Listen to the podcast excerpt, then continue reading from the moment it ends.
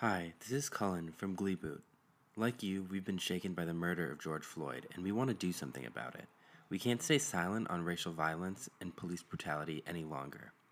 Please join us in donating to the Minnesota Freedom Fund and other reputable organizations helping during the protest in Minnesota. Sign petitions from Color of Change and Change.org. Share links and information to others about how they can also help. Let's be part of demanding the necessary change to protect our fellow citizens. Thank you. While you can donate to the Minnesota Freedom Fund at minnesotafreedomfund.org, they've received so many donations over the past weeks. They actually suggest donating directly to George Floyd's family at www.gofundme.com slash f slash George Floyd. You can also donate to other organizations helping during the protests. Some are bailing out people who are arrested while peacefully protesting, and others funding direct action programs to fight racial violence, police brutality, and other injustices all over the country. Consider also donating to local organizations in your area, especially if there are protests going on. Please also support the ACLU, Reclaim the Block at reclaimtheblock.org, and consider also donating to the GoFundMe for Ahmaud Arbery, which is still live. Also, please seek books and other educational resources to educate yourself on racial violence, injustice, institutional racism, police brutality, poverty, and other elements that are harming our society. Learn how to be a better ally, to stand up for the safety of our fellow citizens, and to end this once and for all. Glee Boot. Last week on Glee Boot, we talked about an episode that we really liked and had no Will Schuester. And this week, the universe punishes us. And that's what you missed on Glee Boot. yeah, I do feel punished. so excited to talk about only Will Schuester in this episode. So this week we're talking about the Rocky Horror Glee show, and the truly the only horrible thing is I've seen this episode multiple times, and I haven't seen the real Rocky Horror Picture Show, which I still don't like. You need to get on that, Cullen. um, but welcome to Glee Boot, the podcast where we get drunk and talk about rebooting Glee. I'm Cullen. Alyssa. I'm Hannah.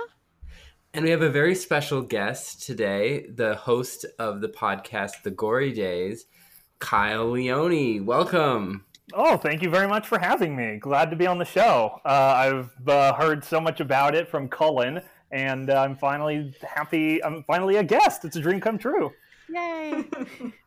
Aren't you glad you get to talk about such a great piece of content? Oh my god! I mean, so you brought me on because you texted me and you're like, "Hey, do you want to be on uh, my podcast, Glee Boot? We're talking about uh, Rocky Horror, and that's kind of like in your purview." And I'm like, Oh, I'm flattered. Yeah, I guess Rocky Horror is kind of horror. It does have the word horror in its name, so I'm oh. flattered that oh. you thought of me.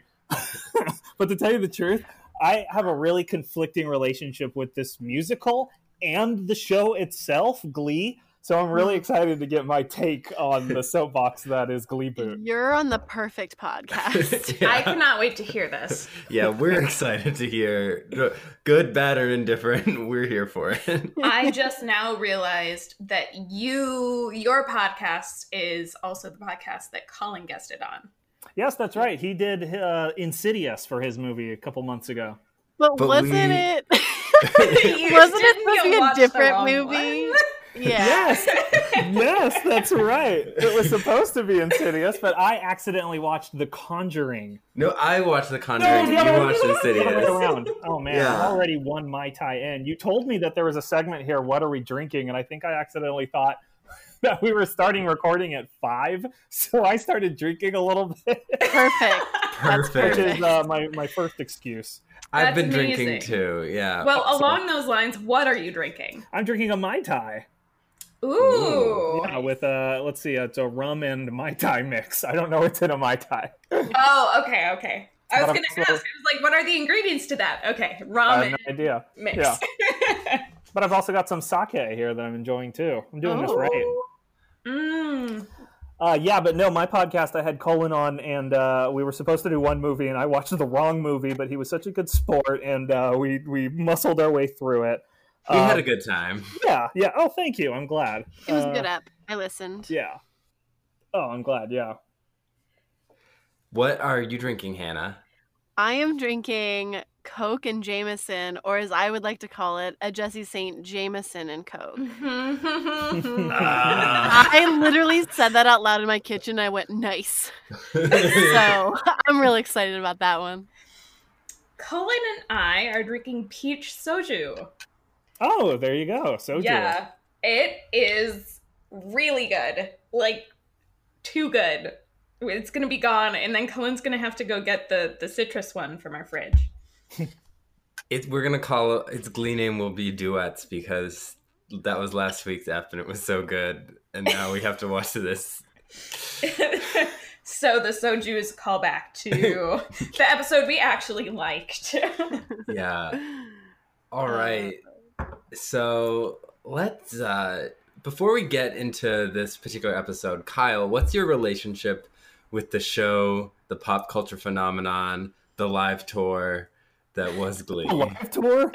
There was a Oh, live yeah. tour. We have so much tertiary Glee Really? content to cover on this episode. or It on blows this- my mind that this wasn't a Disney property, like right from the start. It's dripping with that kind of money and that kind of attention, but it's it's Fox years before the Disney acquisition. But in the Glee boot, we can have Disney songs because Disney now owns Glee. Yeah, Hmm. you totally could. Um, this movie or this show premiered in 2008. Am I correct? Is that right? 2009. 2009. 2009. Okay, so So, So- close. so I was a senior this in high season school. was, I think, 2010, 2011, I think, this season. Season, Season two, yeah. Yeah. Okay. So yeah, so it premiered when you were a senior. Uh, yeah, it premiered when I was a senior. In 2009, I was a senior uh, in California, and I was in every choir group that I was allowed to be in. Everyone except the the all female group. Uh, so this like was my world. This was my life, uh, and it was a big deal when it was coming out. When like the ads and stuff, all my other choir friends and theater friends were like, "Oh my gosh, I can't believe they're making a show about us! Can you believe it?" And you know as like full of ourselves as we were the show finally comes out. And sure enough we each are individually like oh my gosh it's so fun. And i think i hate everybody on it. Sounds about right. like, yeah yeah i think everything before we even knew what the word problematic meant is super problematic and reinforcing a lot of terrible horrible things I mean, the very first episode, I think, opens with Chris Colfer getting uh, abused by a bunch of students. He gets thrown into a dumpster or slushied or both. And that was like my impressionist mind going like, oh, okay, so I guess I can't come out ever because this is the kind of uh, like thing that Hollywood expects for even a school that oh it it grinds my gears how much the show is like oh uh, we didn't have a, a, a glee club or anything before it was only a high school uh, with all these extremely talented children just doing sports and just going to this and just being a bunch of models walking around without any creative outlet until fucking Matthew Morrison showed up and saved the day. Yep. The savior. I feel So like a, relationship a- is contentious. I feel like a Sith Lord. I'm like feed into your anger. so upsetting. It was so upsetting because we were. all- I, I. I'll speak for myself. I was expecting a show that was going to like demonstrate what it was like to be a creative kid in Mm. the '90s, in the well, in the late 2000s, having grown up in the '90s. I Mm. didn't think that the show would be reinforcing all of the things I had run from the '90s.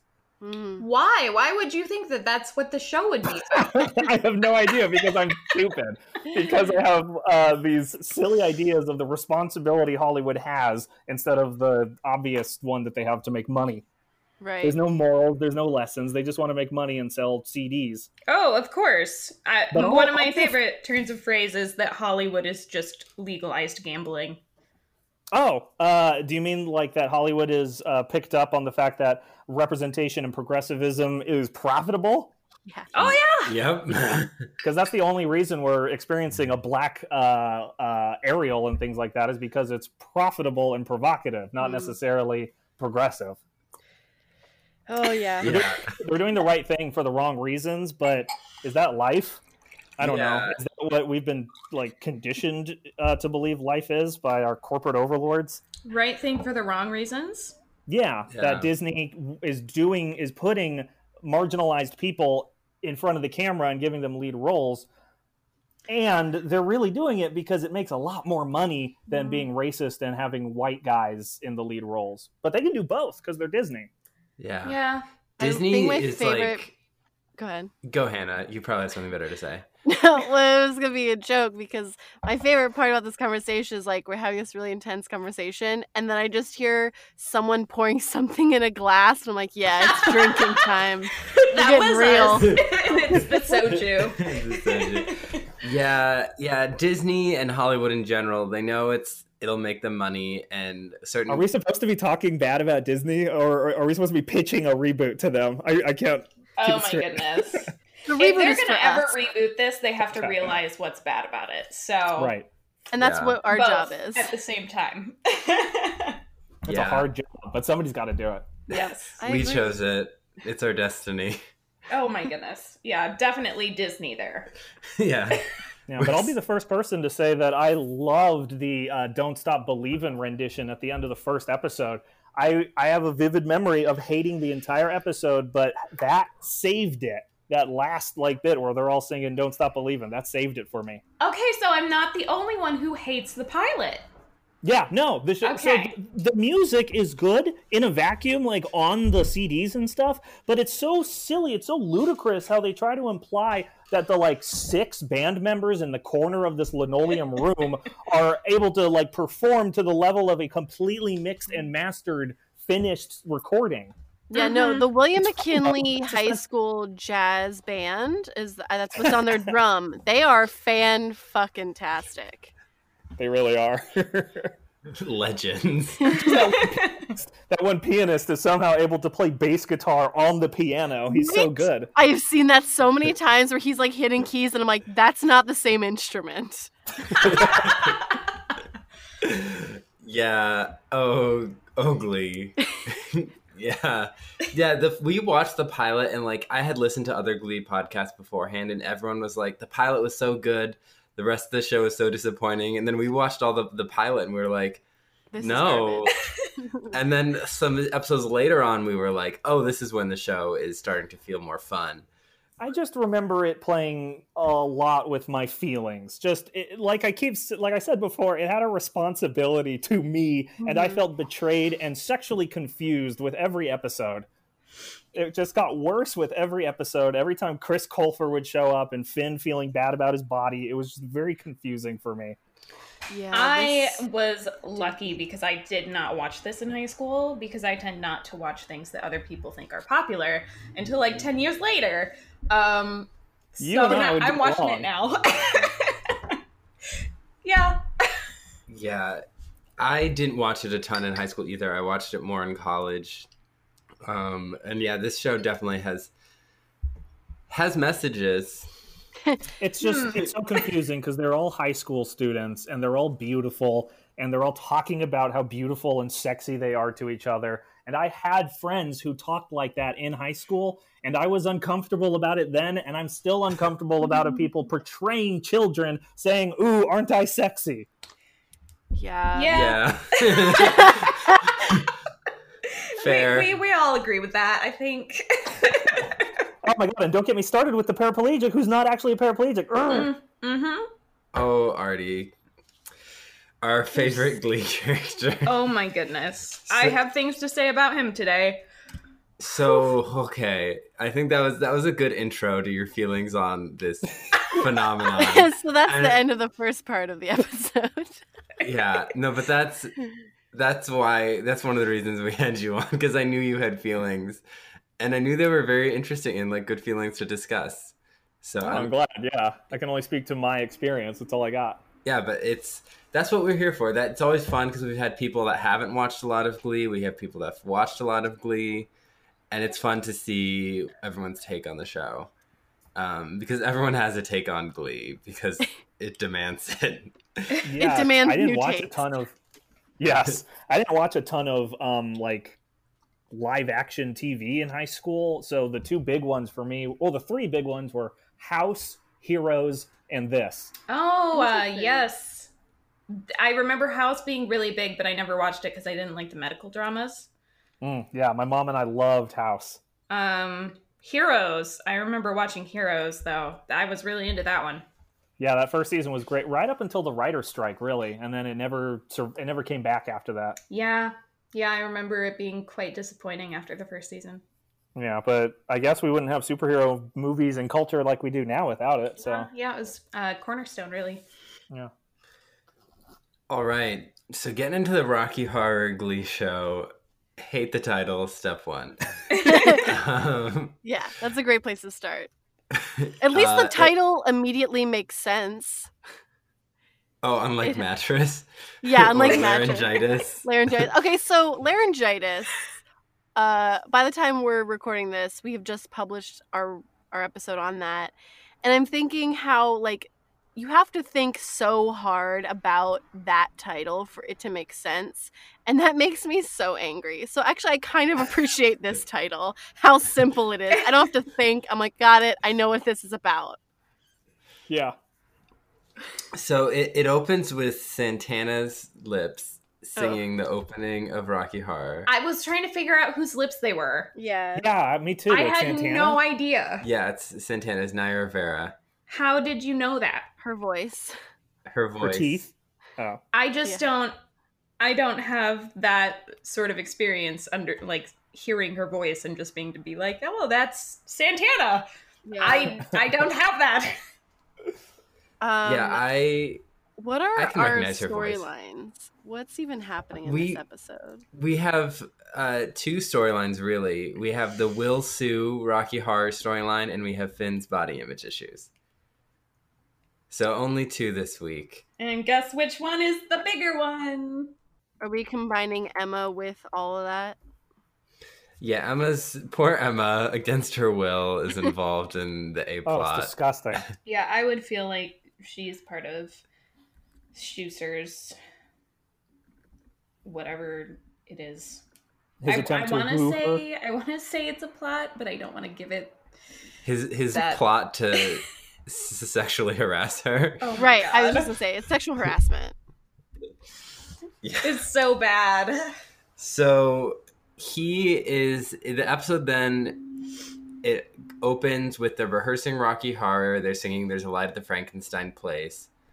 And uh, it's cut by uh, John Stamos, Carl, coming in and being like, Will, you're messing with my woman? We had a deal.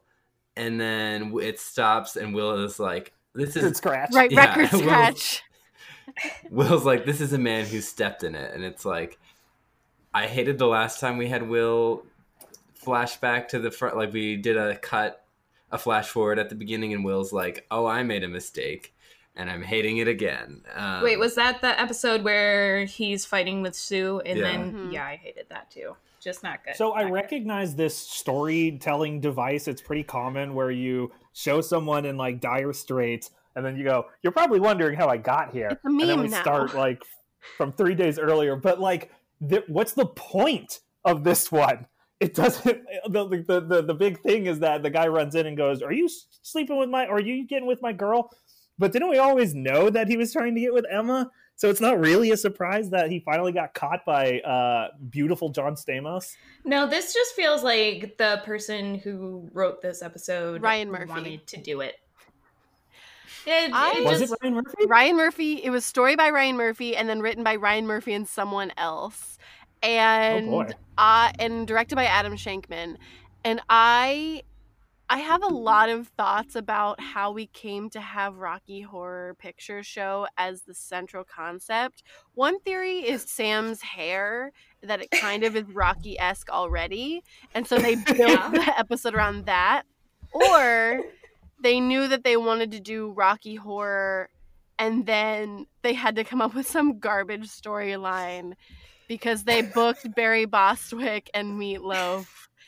And I just I hate everything.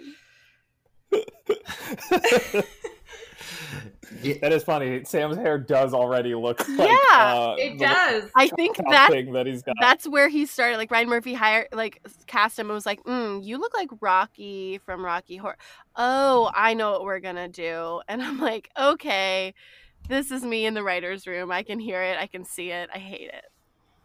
I, I just know that whatever the reality is, it's not like a bunch of kids thought, "Oh, Rocky Horror is awesome! I can't wait till Glee does a Rocky Horror oh, episode." Oh boy. I think Glee introduced people my age, like at least in my school, to Rocky Horror Picture Show because I think really? this is how I got to it because people in my high school for one of our talent shows did like a group thing of the time warp. And I think it's because they got the idea from Glee, and then we all ended up watching Rocky Horror in high school because of this. I think that's how it happened. I never saw Rocky Horror in high school. I only saw it in college. I didn't even know it existed. But then I didn't know really Glee existed either because That's why I was so confused as to why all these children knew what Rocky Horror was already in high school. So I'm like, I think Glee was the reason I found it. I don't know why these other children in Northwest Ohio found Rocky Horror on their own. Yeah, that moment is so funny where he walks in and he's like, "We're gonna do Rocky Horror," and everyone and Chris Colfer and everyone's like, "Oh, we're doing Rocky!" Oh, oh. and uh, Finn's the only one that goes, "I've never seen it." like no one in the class had seen it. Yeah, Finn is often is the most realistic teen character. um, often, not always. Um, Sometimes. There was a whole episode where he prayed to a grilled cheese. For God's sake, are you serious? Yeah. Is that this season? This yeah, was that was two a couple episodes episodes ago. ago. Yeah, you could Yeah. you Oh, could wow. probably get, get through that. It's a fun one. Yeah, that's Glee's take on religion, what everyone was asking for. Um, yeah, so it opens in the lunchroom with like the or the teachers' lounge, whatever area where they're eating food, and uh, Alyssa pointed out that Emma is not wearing gloves or polishing her grapes when she's eating. She's just like eating. Yes, Hmm. I did notice this. And she's So got that's it. her crust still on her sandwich. Mm-hmm. And Will, Which I guess is such an unusual thing that it's not weird at all when Will says something about, "Oh, hey, you usually always remove the crusts off of your Because sandwich." he's a stalker, and we just accept that about him. Okay, Yes. good, because I wrote that down. I have a list here of ways Mr. Schuester was a creep, and that's number one. Yeah. yeah, he's a he's a total creep and at one point he tr- sent her to a mental institution basically or like gave her the number of a doctor and was like we can't date until you fix your problems yeah. And then she disappeared for four episodes. And we're like, she went to a mental institution. He set her up. Um so he She got lobotomized. So she's having a good time like she's adjusting and will's mental thought is he's making her better he's winning Oh Yeah. my god, I was so mad. I was so too. angry. there's so much to unpack in just this opening scene. yeah, because he's he's like he's winning, and then she's like, "Oh, we went to Rocky Horror," and it seems like something she wouldn't like because the theater's old and sticky, and people are throwing things. But it mm. shows her having a good time, and she's happy. And Will's like, "Why didn't I take her to that show?" Like, ugh, she's getting better without me. yeah. yeah, completely blind to the fact that John Stamos is clearly take getting her to come out of her shell, and she's comfortable with him. And that it's good for her and why why is something being good for her like bad for him? It has nothing to do with him. Exactly. That's why he's like, I didn't do this. Boo hoo me. I suck. She's she's literally like, "Oh, I had some fun this weekend," and he's like, "What an asshole!" Right. yeah. He's like, how dare he let you have fun? I would only ruin your life. Be with me. I'll just lie to you. I'll say whatever you want. Ugh. Gross. He's the worst. Uh, I don't know about you guys, but like I was actually kind of distracted by the Tetra extra in the background of that scene. me who too. like glared at him as like they walked away, and I was like, I am that guy. I literally. There's a lot that. of really great extras in this episode. Like they did a great job. They really stood out, and even though they're At not that moment- supposed to.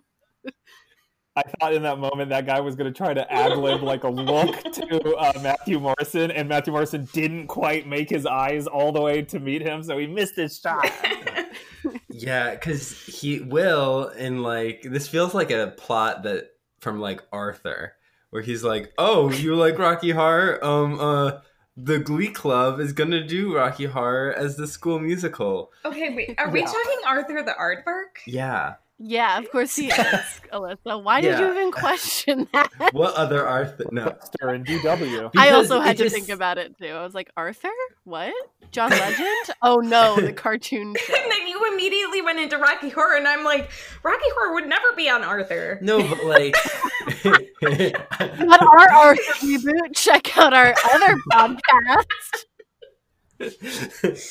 uh, but like the kind of thing on a kids show where someone like does some obvious, hard to cover up lie that Mhm. like is super elaborate instead of like any normal response. No human would be like, "Oh, shoo, that's really weird that you're doing this at the exact same time." Like Emma is smart enough to be like, "Oh, yeah, you're definitely doing this because I'm into it." And like that that would have been a more interesting take. Well, not since she's been lobotomized at the mental True. institution. No, you It right. explains You right. She was lobotomized. Because she like it's definitely suspicious, and she's like, "Isn't it a little risque?" And he's like, "Oh, I'll just edit it a bit." Yeah, so Emma is the first of many characters to tell him this is not appropriate and not okay for high school. yeah, this is not to appropriate for children, and yet he's still like, "Yeah, but I want to get in Emma's pants," and we're like. Yeah, because also I don't think this is any has anything to do with love. Like, like the clo- like the better she gets mentally and with her condition, the more likely she is to have sex with uh Carl. And remember how like a couple like a really long time ago when they first started dating, Schue literally came out and was like, "Have you guys had sex?" Essentially, and like that's all he cares about is being her first. It- it's Ugh. all about ownership, Yes, which is so disgusting. Yeah, yeah. It's it, that he wants to control like every part of her life inside and outside the school. he's Uh-huh. a controlist. yes, he is a controlist. yeah. So uh, they decide he decides they're gonna do Rocky Horror, so he goes into the club. Are we done with that opening scene? I know there was a lot to Yeah, get to get through. I think Um, we're good. down to the teacher glare. We talked. We talked about the extra. That's what I really care about. um, Ah, just how gross that lie is for her to say, "Oh, we saw Rocky Horror and that was super fun." For him to go, "Oh my gosh, that's so crazy! I totally forgot we're also doing Rocky Horror. That's so weird."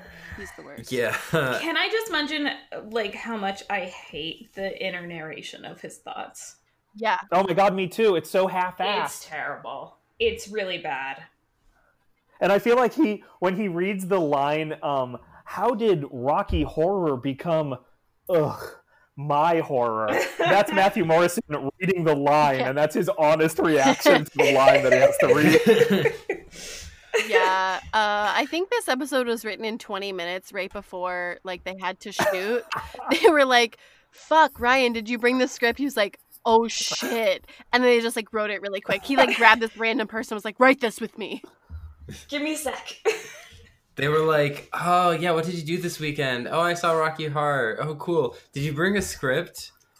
Oh, funny enough, we're doing Glee Rocky we are Horror." also doing Rocky Horror for Glee. oh, I just remembered. Uh, okay. yeah. So, uh, he comes in to announce that they're doing the Glee Club, which was established earlier to be separate from the Drama Club, but is now just the Drama Club. is doing a no auditions r- production of the Rocky Horror Show. Now let's talk casting. I want to And first Rachel- talk Oh, finish. Brittany's line because it's Halloween, right? It's And yeah. This Artie is Glee's goes- Halloween episode. And Artie goes, or was it Artie or Kurt? I think it was Kurt. Kurt. Kurt's like, "What are you gonna be for Halloween?" And Brittany goes, "I'm going as a peanut allergy." She says it like it's sexy. and I don't get it. I l- it's so weird. I love it. It's so funny.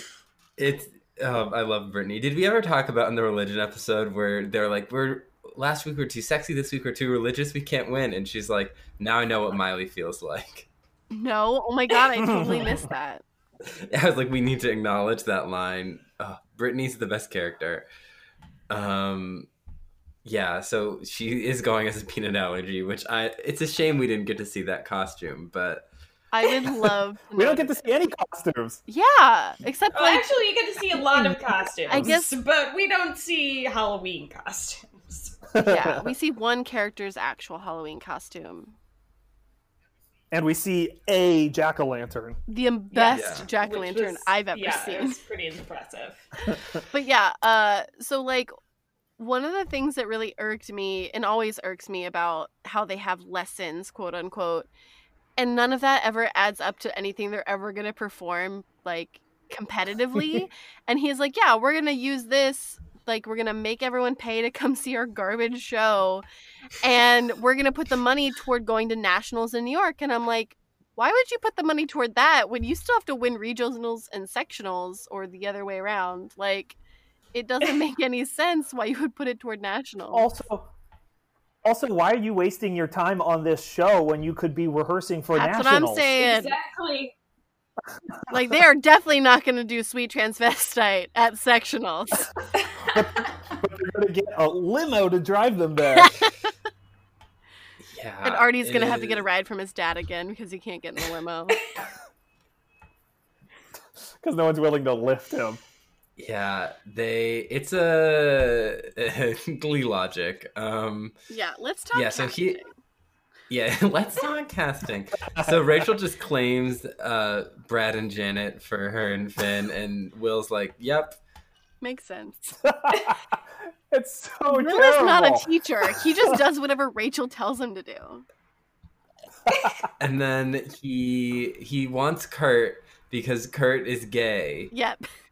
Well, wait, wait, wait. Sorry to interrupt, but Rachel is the second of many characters to question Mr. Schuester and go, "Isn't this inappropriate for us, the children?" Yeah, because she had been like, Oh, "Please yeah. be Evita, please be Evita," and then he's like, "No, Rocky Heart," and she's like, "Isn't that a little risque?" Like, Shut up, we're doing it. and then she's like, "Okay, if we're doing this, I'm being the lead."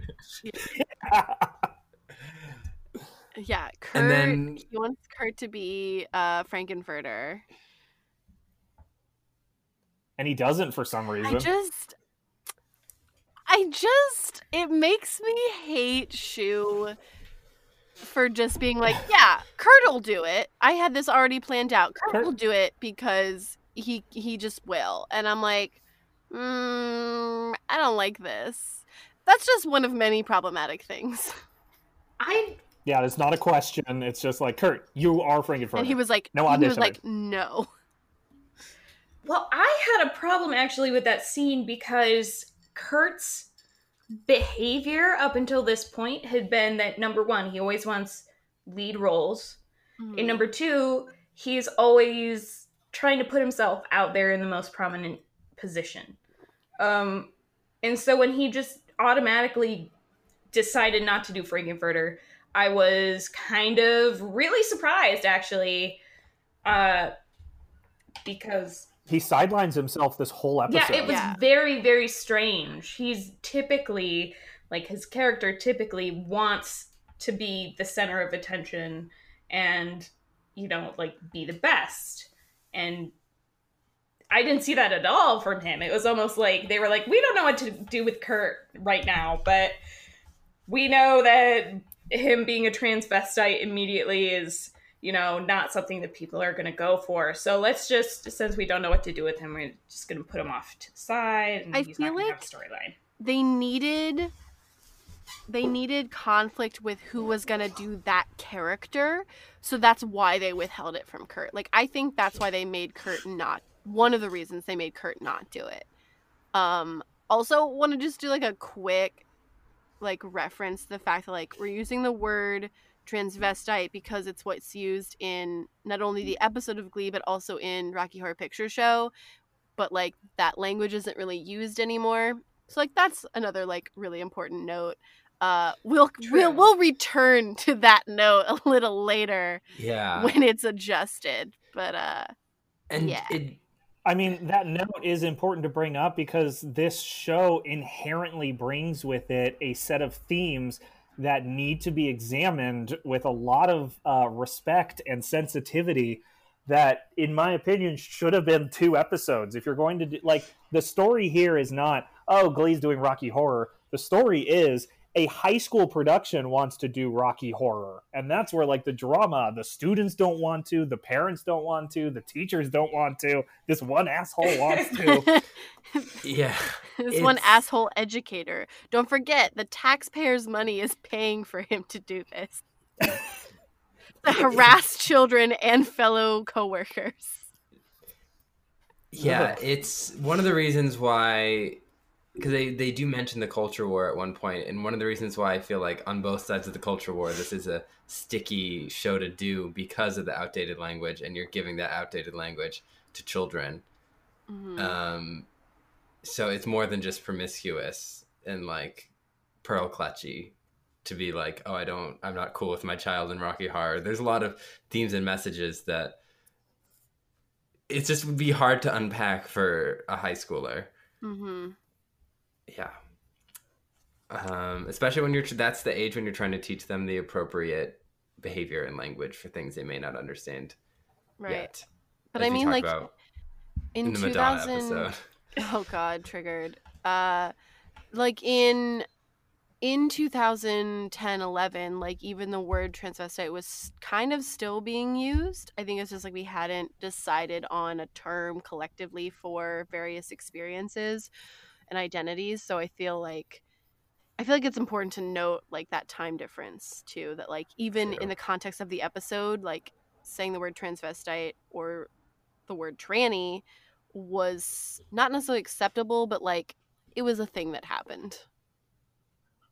I remember being very confused when I I don't remember when I first came upon the song Sweet Transvestite, but Sweet Transvestite Transsexual from mm-hmm. Transylvania. Like I had no concept of what transsexual meant there. It literally in the context of the musical it is so it is used as such a vehicle of the other that it's an alien star Yes. system that they come from the planet transsexual in the system of Transylvania Mhm. like you are literally making transsexuals into aliens. Yeah. Meanwhile, I don't think Frank-N-Furter is even a transsexual. I think in the in the uh, context of the story, he is a transvestite. He cross dresses, but the, the the status of his genitals is left to the imagination. True. That's true. Yeah. Yeah, no, Yeah, I, this I, is I agree. and this is why children are just not capable of unpacking it because we're barely capable of unpacking it.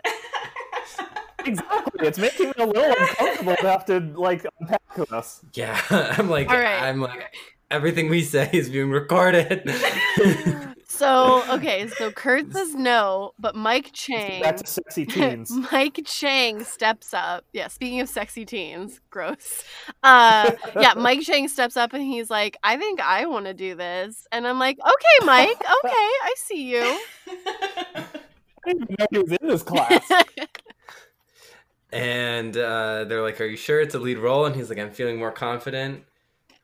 They're not. Who says that line, Cullen? It's Tina. Tina. I didn't want to spoil Tina time. I'm sorry. I'm sorry. I'm sorry. I'm drinking too much and I'm tearing. no, it's perfect. okay. All right.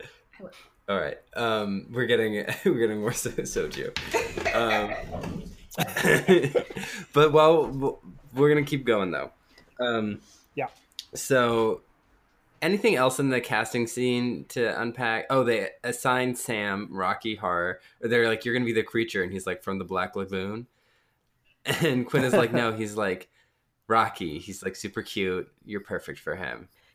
And they're like, "Are you sure? Like, you're comfortable with taking your clothes off?" And he's like, "Oh, these abs could cut glass. I have no problem showing off my body."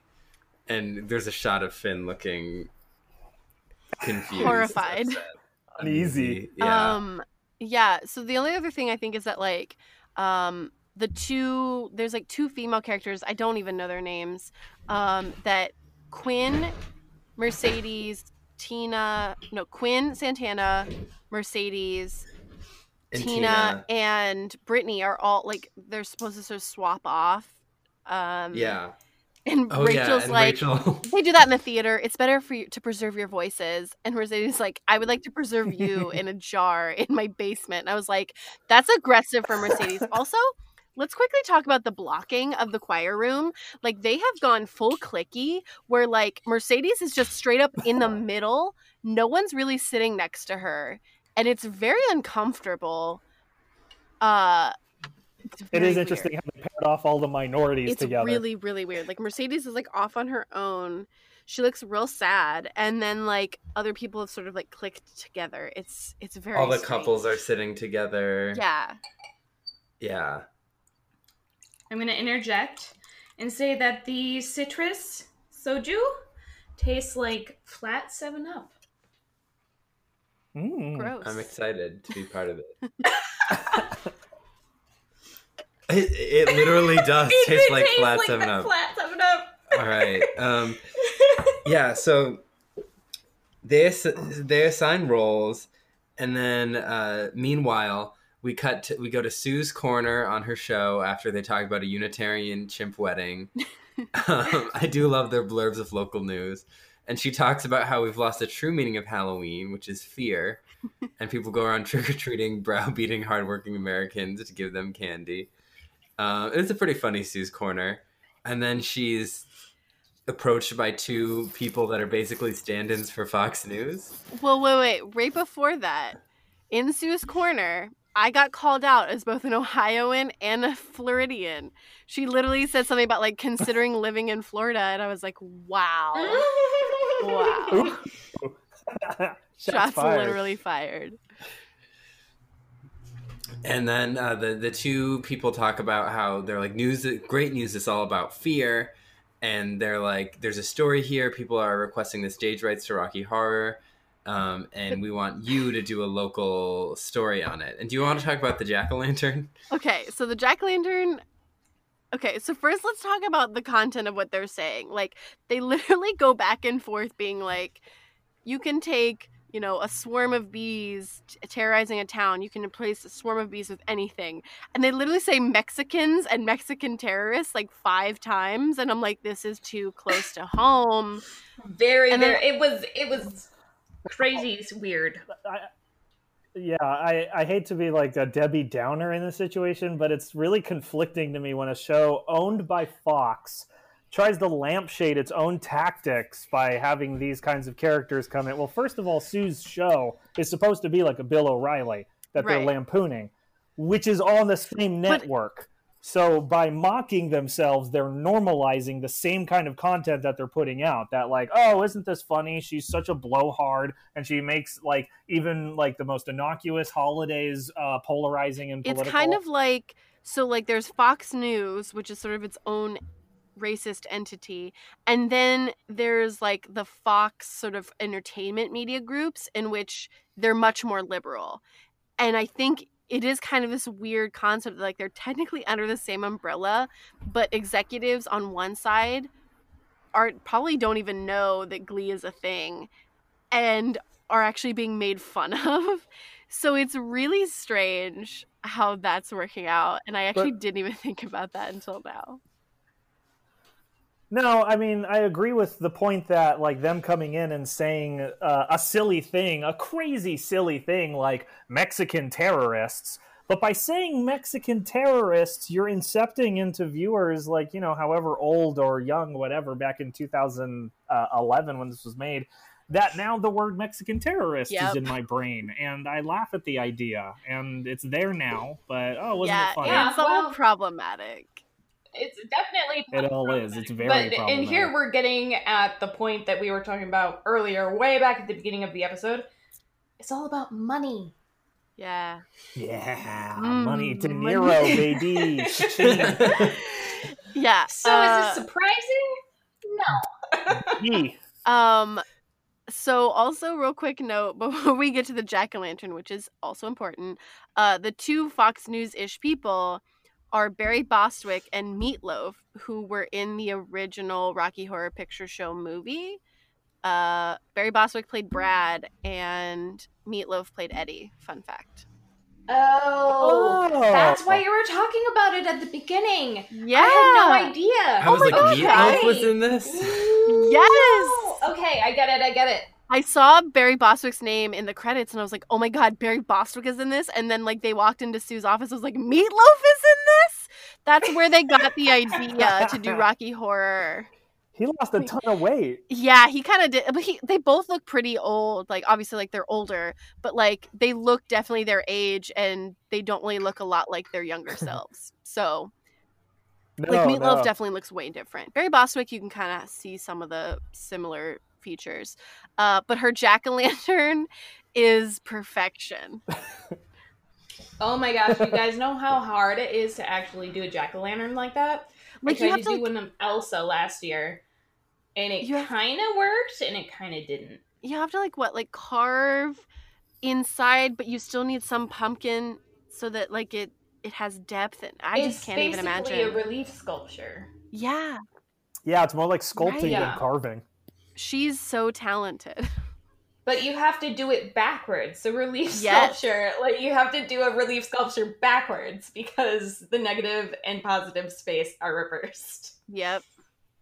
Now, do you think that's a real pumpkin, or is that a prop pumpkin that they made, Mm, or did some poor PA have Some to poor carve an PA artistic probably pumpkin? had to because this is Glee and Glee punishes people. yeah, I don't know, guys. It's probably a real pumpkin, but I'm thinking they probably had like A two or three professional, of them. a professional. They do it. probably had a professional do like two or three of them. yeah, that makes sense. Uncredited, of course. Typical Uh-huh. Hollywood. Yeah, in our Glee boot, the pumpkin carver will have their own musical number.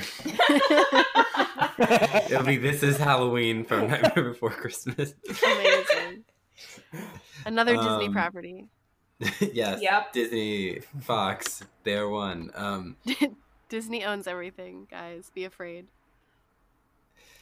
yeah. Uh, so Sue, they tell Sue to like, you should do a story on this. Like, go inside and do a story on this high school production that's like the progressive agenda has finally come to Lima, Ohio.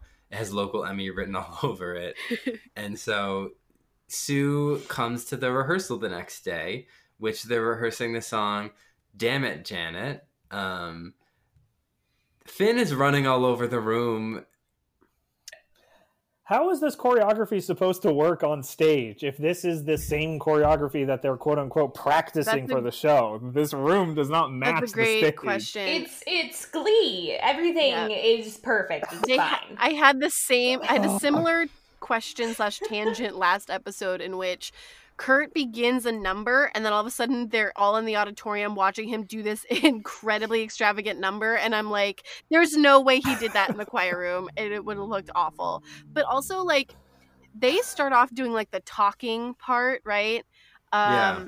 It looks awful. It's like terribly. uh uh what am i talking about lip sync like it's terrible it looks Oh. literal like garbage and i'm like also the sound quality of the track literally makes it like i can tell they're lip singing like it's just it was literal garbage i couldn't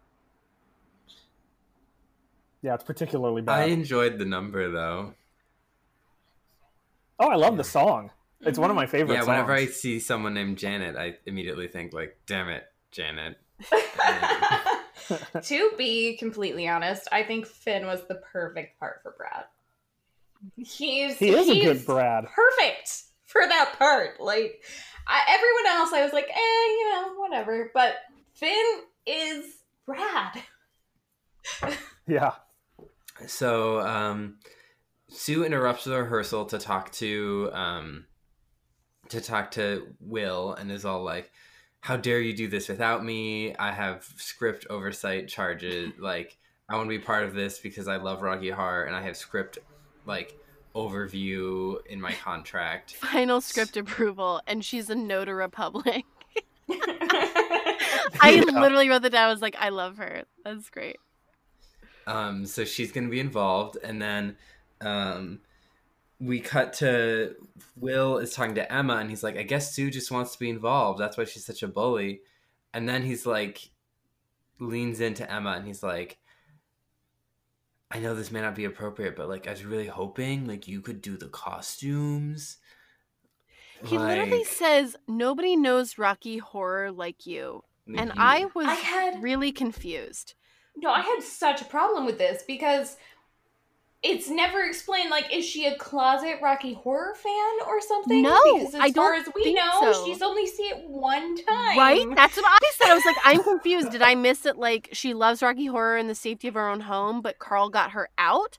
Or did Carl introduce it, her to both experiences, watching it as a live, like, um, uh, like recorded performance and also like the movie itself? Like, I was so It confused. No sense at all. Absolutely no sense. I didn't catch that, so good on you. I That was one of the hated things I was like, wait, what? yeah, I was like, did I miss something? Should I go back? And then I was like, no, I can't go back. I have to stay And- confused. and because he's just like we'll have to spend a lot of time together and she's just like oh it's a dream come true well not the spending time with you but like doing the costumes and it's just he's being so slimy and manipulative Mhm. Yeah. Yeah, like if Um, he's supposed to be our protagonist, like there's literally nothing here that's making us like him. Mm-mm. Nothing. yeah even by will standards um yeah so then uh the next scene in this storyline is like you see sue and her boyfriend carl john stamos and they're Sue, You sue mean emma Emma. Wait, when does Mike say that he can't do that? Oh, it's this scene where Is- Mike right? Mike so comes sh- in and he's like, "My parents aren't comfortable with me playing a tranny." Tranny. Yes. I, And- literally, that's all, the only word I have written in my notes, and that's how I know like it's supposed to happen soon. Uh, that's and where I not- wrote Emma, the guidance counselor, does not correct his language. because again i don't think that like then it was understood as like not even necessarily like not that it was a neg not that it was a positive term but that like it was shorthand for something that we had decided sort of as a culture at that time that like was a term that we were using but like It, Now it in was this- not. It, it wasn't antiquated yet. yes and now it is and then it's like oh mike chang we thought you were perfect uh Mm. Well, I have a question for the group then. In- What what did tranny mean to you? Transgender or when when we were in high school,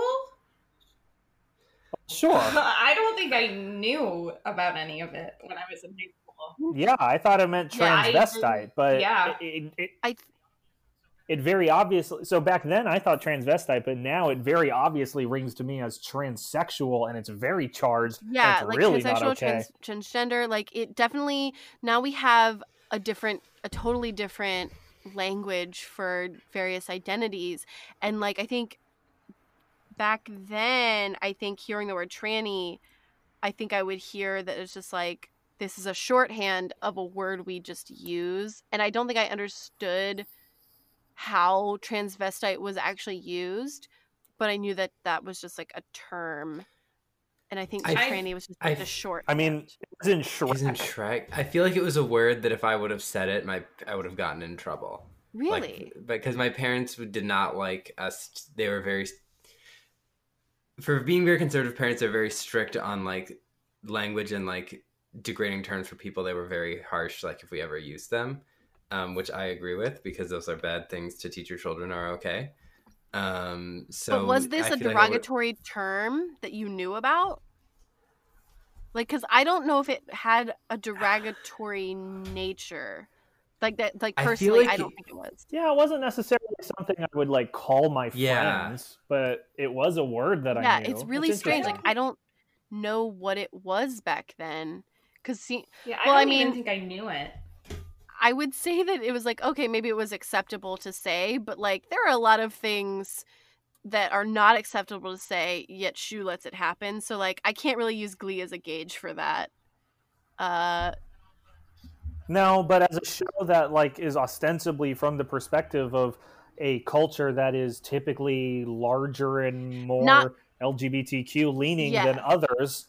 Uh, they, there's, there's. I mean, Ryan Murphy is the one that wrote the word so tranny it's into not necessarily it doesn't He's have gay. quite like the cultural phenomena yet with especially like being attached to the lgbt plus community i think that happens a little later probably but i think that like I, we're definitely really unpacking this whole word and the experience of it it. because honestly I can't remember what it would have been then and I wish I had the explanation to be able to be like like obviously now it's not acceptable to say and that's a trouble Right, and I guess with it's like watching mentioning. this show so far from its creation that it's like how do you balance these different issues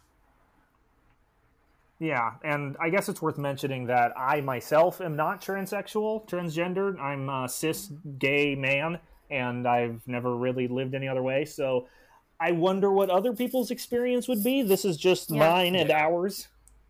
Yeah. I just know I definitely cringed when I watched it and he said that. I was like, oh, yeah Yeah. yeah. Um, I'm so this is embarrassing, but for the sake of trying to not be embarrassed by not knowing certain knowledge and instead fighting towards being non-ignorant, can you explain to me I support that. cis gay man? Oh, sure. So uh, I guess the way that I've heard those terms referred to and the way I choose to use them is uh, cis refers to that uh, my gender is as I was born and uh, I've accepted that. Uh, gay is that I identify as being attracted to other men who identify as men. And uh, cis gay. And man is, I guess, redundant. okay. So yeah so like well, I mean, you you would need it in there if uh, we didn't know what you were born as. correct. I could be a woman. Okay. yeah yeah um yeah so I like feel informed. Thank you. yeah you. cisgender is like gender absolutely. as we understand gender to be a performance and performative outward appearance matches the same sort of uh sociocultural acceptance of what the sex also is it's very complex but yes It is very complex. It is, and it Yeah. changes all the time, but it's fun. It's always that's worth it, why though. I'm I'm always trying to ask questions because Yeah. I feel like it's it's better to ask questions than to wander around aimlessly.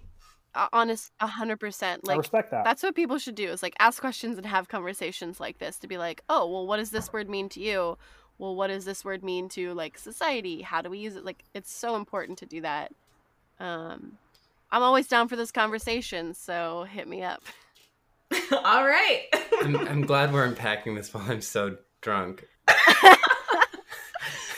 time to do it. Honestly, though, I'm she's just right. think- yeah, I'm just, but I'm like, words are hard, and like you had that great line, Hannah, and I'm just like, good, because I'm, I'm glad, because I'm too drunk to explain anything logically. so let's get back to glee uh Yeah, we'll get into the Finn body image stuff after we get through the Will stuff. mhm. Um, so, so that, so mike Sue chang says Mike. Chang- says, and he drops out of the play. His parents aren't comfortable with him doing it. Which must have been a fight between him and his parents that Yeah. Will Yeah. started. So thanks for that, Will. Um, we'll meet Mike Chang's parents later. Oh, really? Yeah. Oh, I'm, I'm excited. excited. yeah i don't think i remember meeting them so this is great Yeah, there's no Asian stereotypes involved in it at all. Um, Oh yeah, what was Uh, that last episode where everything was couples about dim sum? Yeah, Yeah.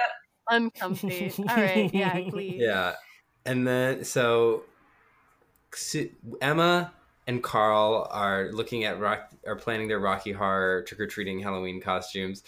I'm just there's two adults and they say they're gonna go trick or treating, and I'm like, And she's I'm so, so- excited. I don't understand. I'm like, Like it's a. I'm just kidding. It's one of those things. They do this in Hollywood a lot, where they have adults that are like, "Oh, we're gonna go trick or treating." Like I see that in Halloween media, and I'm always like confused because I'm like, adults love Halloween still. Like they dress up, but they don't really go trick-or-treating. No, treating. they go to What other about, like, people's houses to A. Halloween party. That's all they needed to say. A Halloween party. yeah, Which would even be more appropriate to yes, wear there is Rocky no Horror way outfits that them wearing Rocky Horror on the streets of the suburban area with a bunch of little tiny five-year-old children Right. is going to be ever okay. John Stamos even which John Stamos even says later, like, "Oh, I do that in the comfort of my own home because I'm freaky like that." Yes, but then, what were you doing in the office? Yeah, so they're they're looking at their costumes, and Sue just runs in with a knee jerk reaction. Get your perverted sex games out of this school. Jane Lynch, famous lesbian, playing this staunch, hand wringing, uh, waspy woman. I love it. Um, and they are they're like, oh no, these are Rocky Horror costumes, and then uh, Sue is all like, oh well. We were supposed to have Rocky Horror production, but we're going to be canceling because we don't have a Frank-N-Furter, and my heart's just breaking for these poor kids. So Carl's like, "Oh, I'll audition, or I'll be in it," and then Will's like, "Well." They cut to a scene in the choir room, and Will's like, "Well, I can't just give you a part like I literally did to everyone else in this play." Right. It was so He's been such a weird. I were they making fun of that? Was that a joke? It was a Um, joke, right? Mm, I don't think it was. I think it's I Schue thought being that was a garbage. Oh think my god! Yeah, Schue trying to be gatekeepy because it will mean he's that much closer It would have been so much Emma. better as a joke. So, um, is this where he comes and he's like, "You have a hole, and I'm here to fill it." And then Yeah. Santana's like, "Wanky," and then I was like, "Oh my god, that's where I got that from." Okay, Yeah. I mean, it is John Stamos. can't. Can you blame her? And she constantly is like, just like going gaga over him, and it's like really, it shouldn't be funny because it's a teenager, yeah, and an adult 16. man, and no one like Emma just goes Santana. And like that's it. Not like this is really inappropriate. Maybe you have some issues that you want to talk about to us, and it's really uncomfy. There's a lot of uncomfy, but yeah, that's just one. I think the reason it's funny is because he doesn't really reciprocate, whereas Will is like dances around with the teenagers, True. and that's why I don't know. Like, is everything okay? Was there an earthquake? My ice machine. Oh my god! I thought there was like an earthquake and stuff was happening. what? I 'Cause there were two earthquakes when Hannah came to visit us. The two are on the Fourth of July. Oh my god. yeah, Um, that was. I thought there was one like a couple days ago, but I think I don't I gotta know. take I you to Vegas. That was an earthquake. Um. Yeah. No, just ice. okay. having a good Let's time. just make another drink. Don't mind me. Cool. Just making sure. That Uh, was an earthquake. I'm kidding. Um, uh, but yeah, no, so like a couple episodes ago, like when we first met Carl, I think it was, like he just kind of like accepted everyone hitting on him and it was like that's also not okay. Like he should not be encouraging it by like smiling dashingly at everyone, you know? yeah. It's it's still Yeah. like it's funny I think because it's Santana, but it's also not funny in real life. Yeah, I would not want to. I'm glad this isn't real life. oh my goodness, this would be. This- I don't. Ooh. This there's don't literally no that. way that this show exists in a similar or the same world that we actually live in due to the body image issue stuff that we will talk about later. So Oh, like gosh. we've got a lot to talk about there. But uh yeah, let's let's talk about John Stamos's audition. Yeah, so he sings Hot Patootie. Do you have something to say, Kyle? This is my least favorite song in the whole musical. Like even in the movie, uh, the one that he he sh- the character Yeah. shows up unannounced. I think there's one throwaway Yes. line about his existence, but otherwise he breaks into the movie. He literally like explodes into the movie, and every single character except for um, uh, what's her face in the in the golden tuxedo wants him gone. And so I'm just here waiting for this asshole who interrupted my movie to leave and he sings a song that has nothing to do with anything. He's just singing about how fun things used to be. Yeah. Oh, we're gonna have a like- fun time when we talk about favorite and least favorite songs then. That's not even my least favorite song in this episode. It's just my least Oh my favorite song in the musical. Okay, spoiler alert. It was my favorite song in this episode because I hated everything else. Aw. Fair. I mean, it's John Stamos. Yeah, also Uh, I didn't know John Stamos could sing. Like that was fun. I didn't either. Yeah. So- Is it actually him? He, we- he, do- do he we sings in other that? things too. Yeah, He he's was the singing Little Mermaid Galavant. Live. live, and he's in Galavant. And Yeah. But he didn't sing on Uncle Full Jesse House. did not sing on Full House, no. Or no, yeah, he did. He probably did because Did he have, He was a- have a band? yeah, I was like he was a music person. Oh my god, I totally forgot that he was Uncle Jesse. Good time. Oh, the They do some swing dancing to the song, and I actually know some of those moves, so I was like, "Ooh, I'm cool."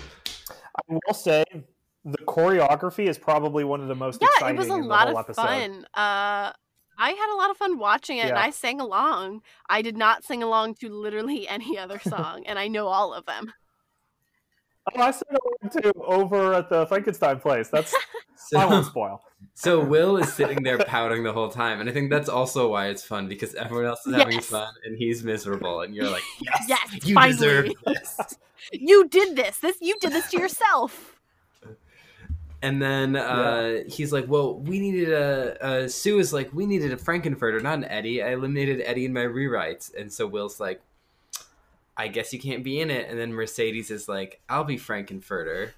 I was shocked. I was too. I did not remember this happening.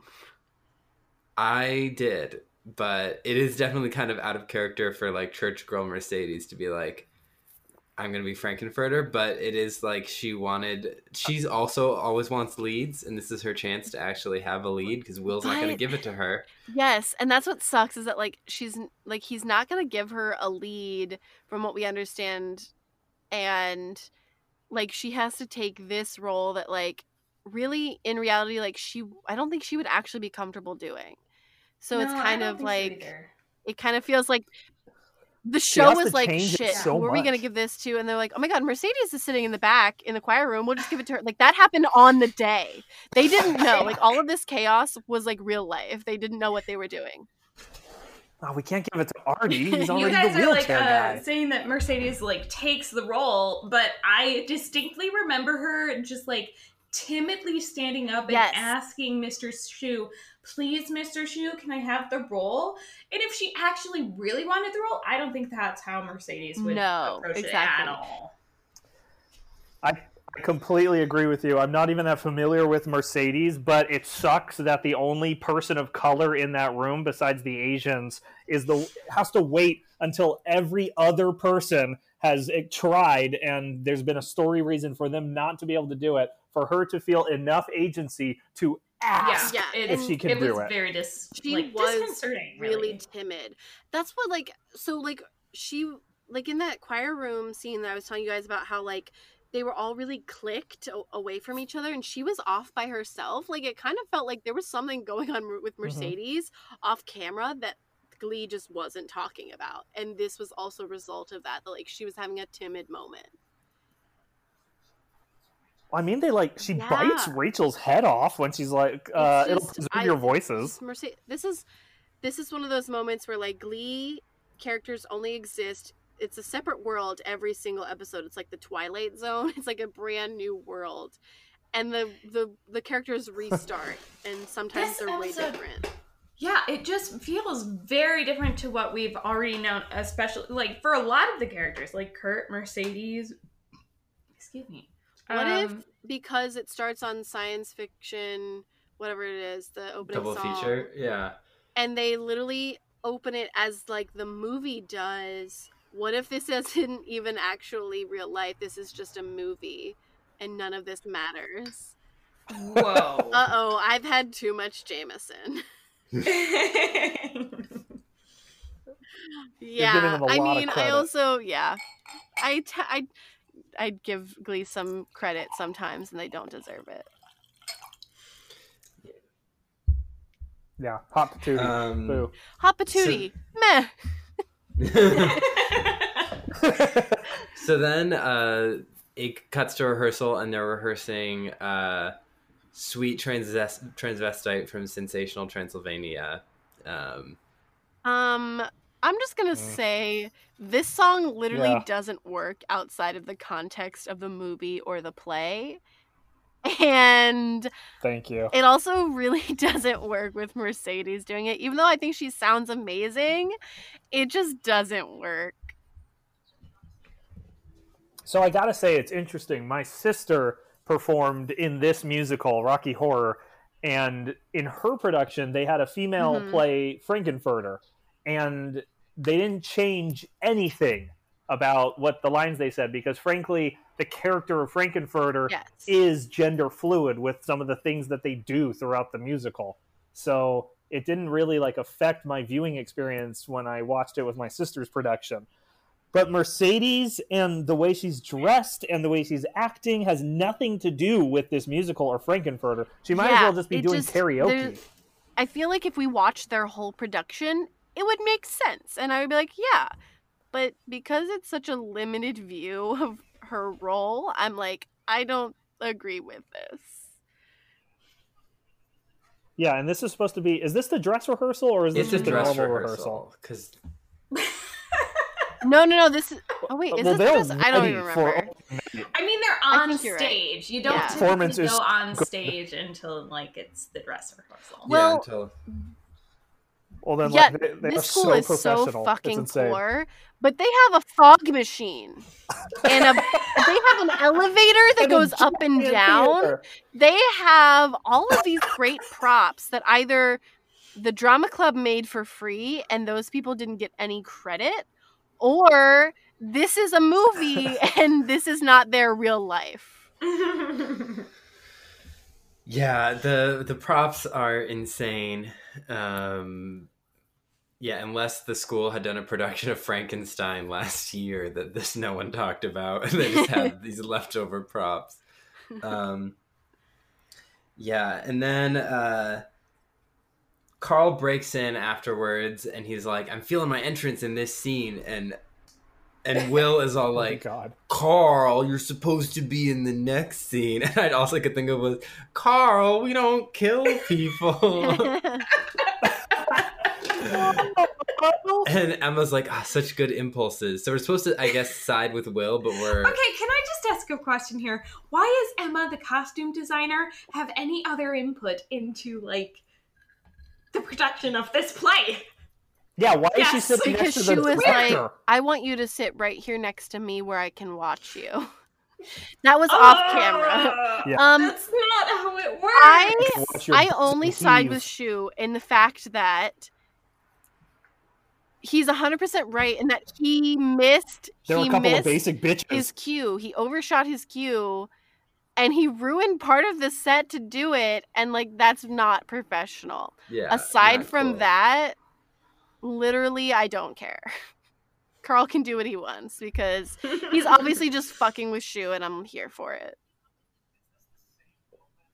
Is this the same moment where poor Sam runs out on stage in his like speedo and says, "I feel a little uncomfortable," and they're like, "Shut up! We're doing a Yes! dress Oh rehearsal." my goodness, I felt so bad for him. oh my goodness. Okay, Alyssa's corner, guys.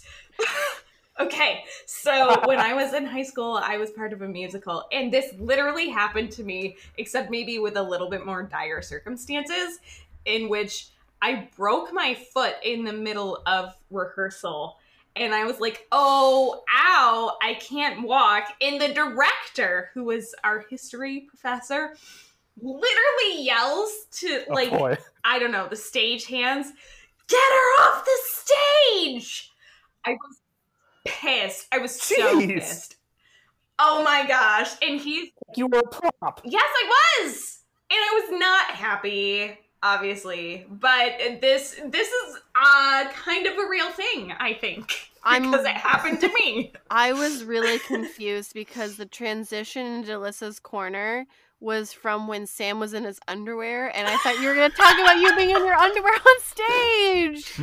No! No, literally, that's what I was waiting for, and then I was like, "Oh no, it's not coming." I just misunderstood everything. Cool. Sorry. I don't have a story about that.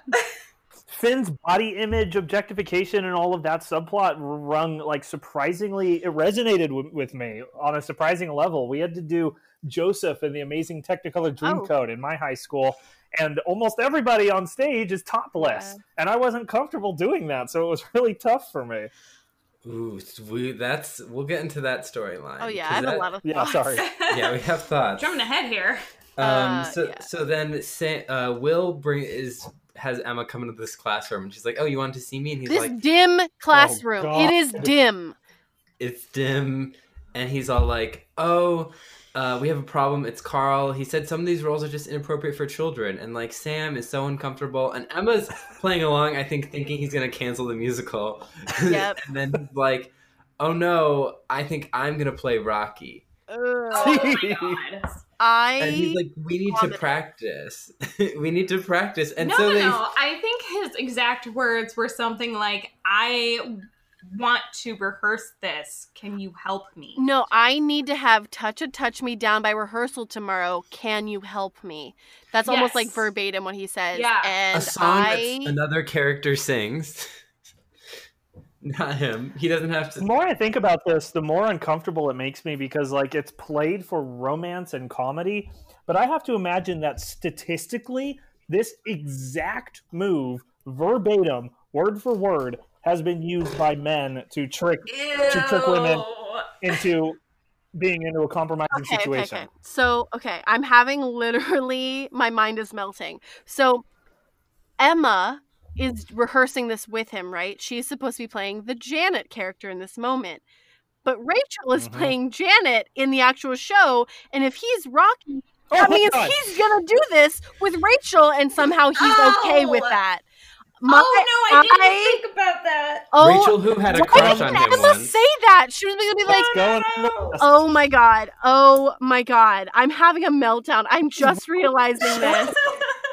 Yeah, he's gonna be doing that with Rachel, who had a crush on him and went to his house once unannounced. And he thinks that's one hundred And percent. And Emma doesn't say anything about it. That's because the show in this moment exists in a bubble in which show which just like Schue and Emma are the only two characters and this song was only meant to be for them.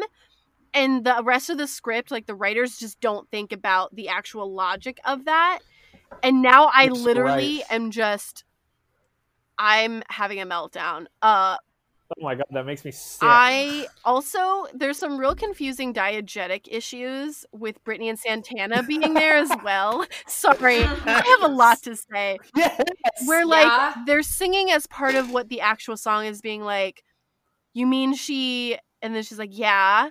Like that sort of commentary about what they're listening to. Brittany and Santana don't have the context of the Emma Will relationship to know that Emma's actually a virgin or that we know.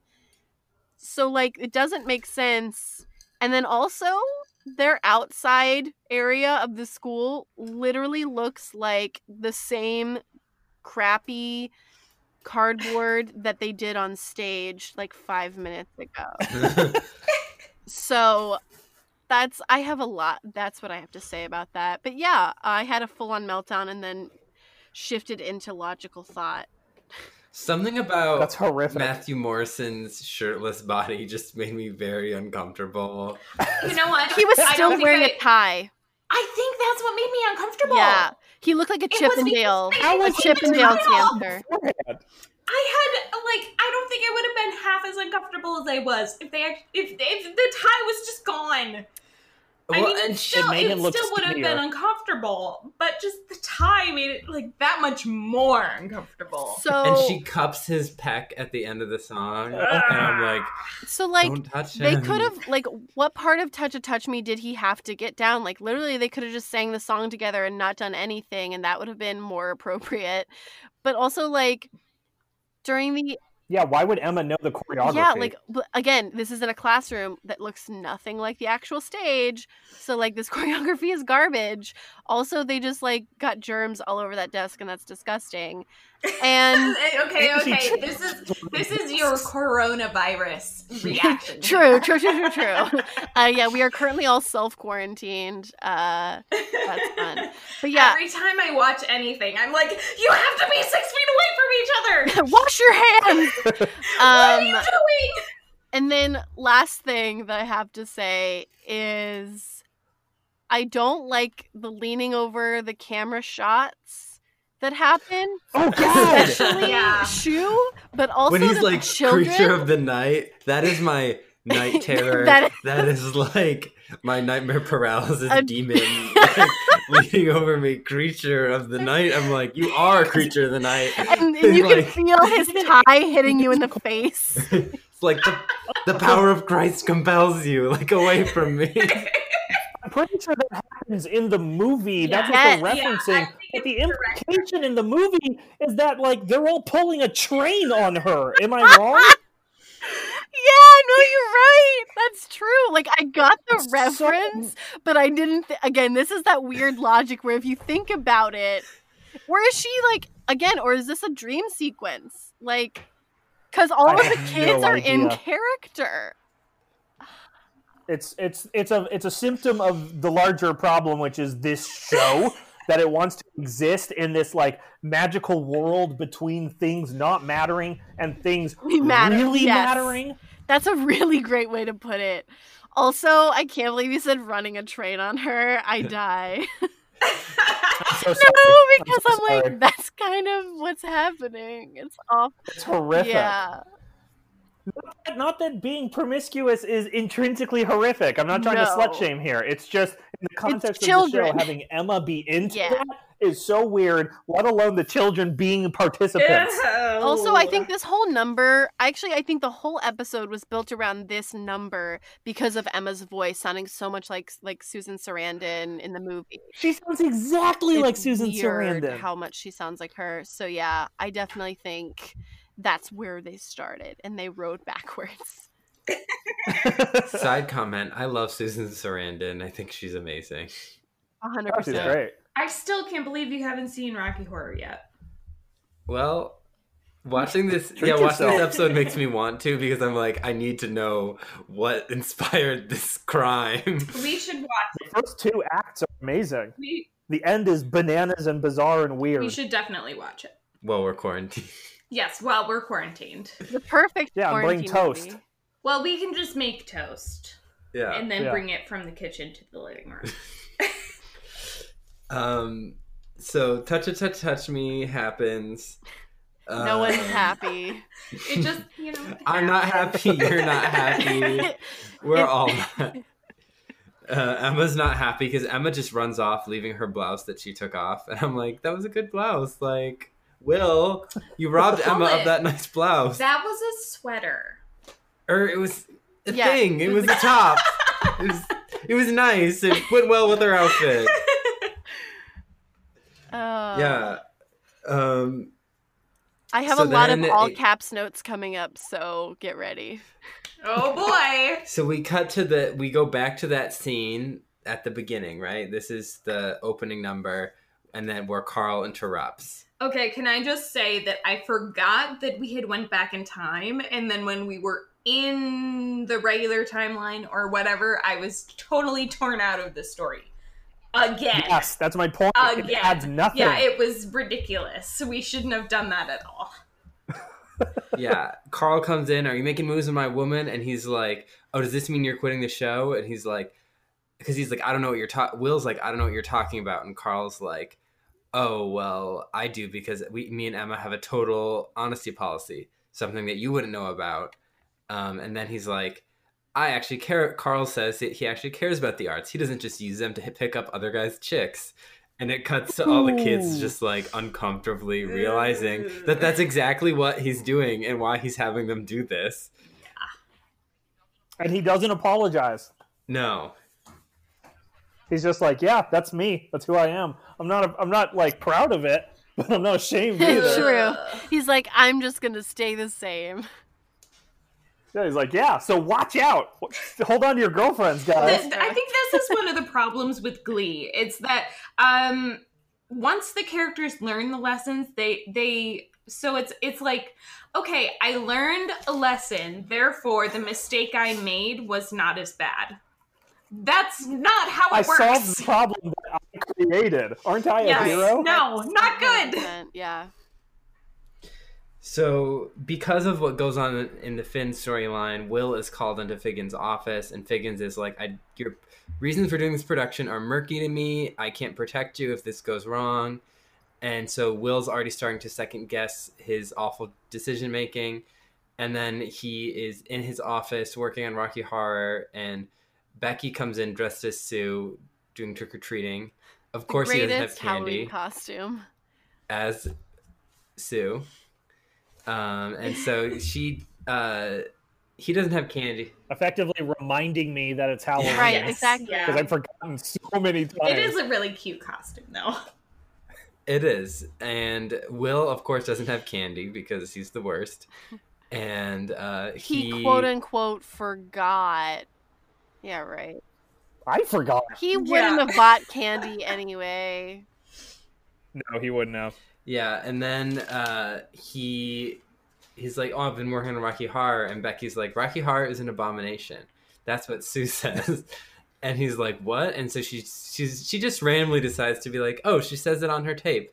I'll show you." Yes, let me show Okay, you. Okay, Becky would not do that. Becky is loyal to Sue, so like, it's literally, it's so It makes no sense. I guess. Sue- Everyone is Kind out of. of character in It's this plot episode. device. It's Oh, I interpreted that as Sue assigning her to this mission to like, ooh, sneakily uh, give him access to this that's tape. No, interesting. That does she wants- normally happen, but because of the way she reacts to it, like he She wants up the Emmy. Yeah. So she would never want him to see it. Because he ends up It's true. changing That's his true. mind like like what other possibility would there have been other than him to like i guess like he could have kept fighting after he saw it but then like i don't know it just none of it seemed logical No, you're right. It literally serves as like, wow, if even Sue thinks this is a bad idea, then I gotta right stop. exactly Mhm. that like Mhm. and then you're also being like wow sue must be a terrible person for thinking or like if sue's such a terrible person and she even thinks this is like bad which is like also very contradictory because like sue has these moments where she's actually like really poignant and knows what she's talking about Which I feel like this tape was actually kind of one of them, where she was Mhm. like, if people's sole purpose of making art is pushing boundaries, it's usually bad art. And I'm like, oh, like this episode of Glee that I'm watching. Yeah, yeah. like most of the episodes of glee we've watched Like honestly, she was making the some really good points. the hubris of Yeah. ryan murphy right now I'm telling you, no, you're right. everyone is out of character. It's so Yeah. weird. This episode is like a completely different zone. Ryan Murphy forgot that he was supposed to write the episode and then wrote it on the day. On the bus Like all over. of the all of the Oh. actors are oh. sitting there in makeup, like about to go on, and he's like scribbling things down, typing furiously in final draft. copy pasting things from the Rocky He Horror. the only thing he took out of this was the actual record scratch that he wanted to put in in the first scene. Everything else was unedited. yeah. So uh, he sees that Sue is like, hey, we shouldn't, we should, this is a bad idea. We shouldn't make the children fight the culture war for us on the taxpayer's dime. And uh, he's, he's like, Sue, you set me up for that. And she's like, oh, root through anyone's personal belongings lately. and uh, he, she's just trying, she's like, yeah, it's a bad idea. Like, she has some really good points on how it's like, he's like, well, kids have access to this kind of material. And she's like, don't lead them to it. Right. One of Um, the things that you yeah. said about like like you mentioned how she said like we shouldn't let the we shouldn't make kids fight the culture war for us kind of brings back to like the Mike Chang thing where like his parents seemed from what we understand upset that he was doing this probably because they didn't think it was inappro- they didn't think it was appropriate and so like he was probably put in the middle of this like well I want to do this thing.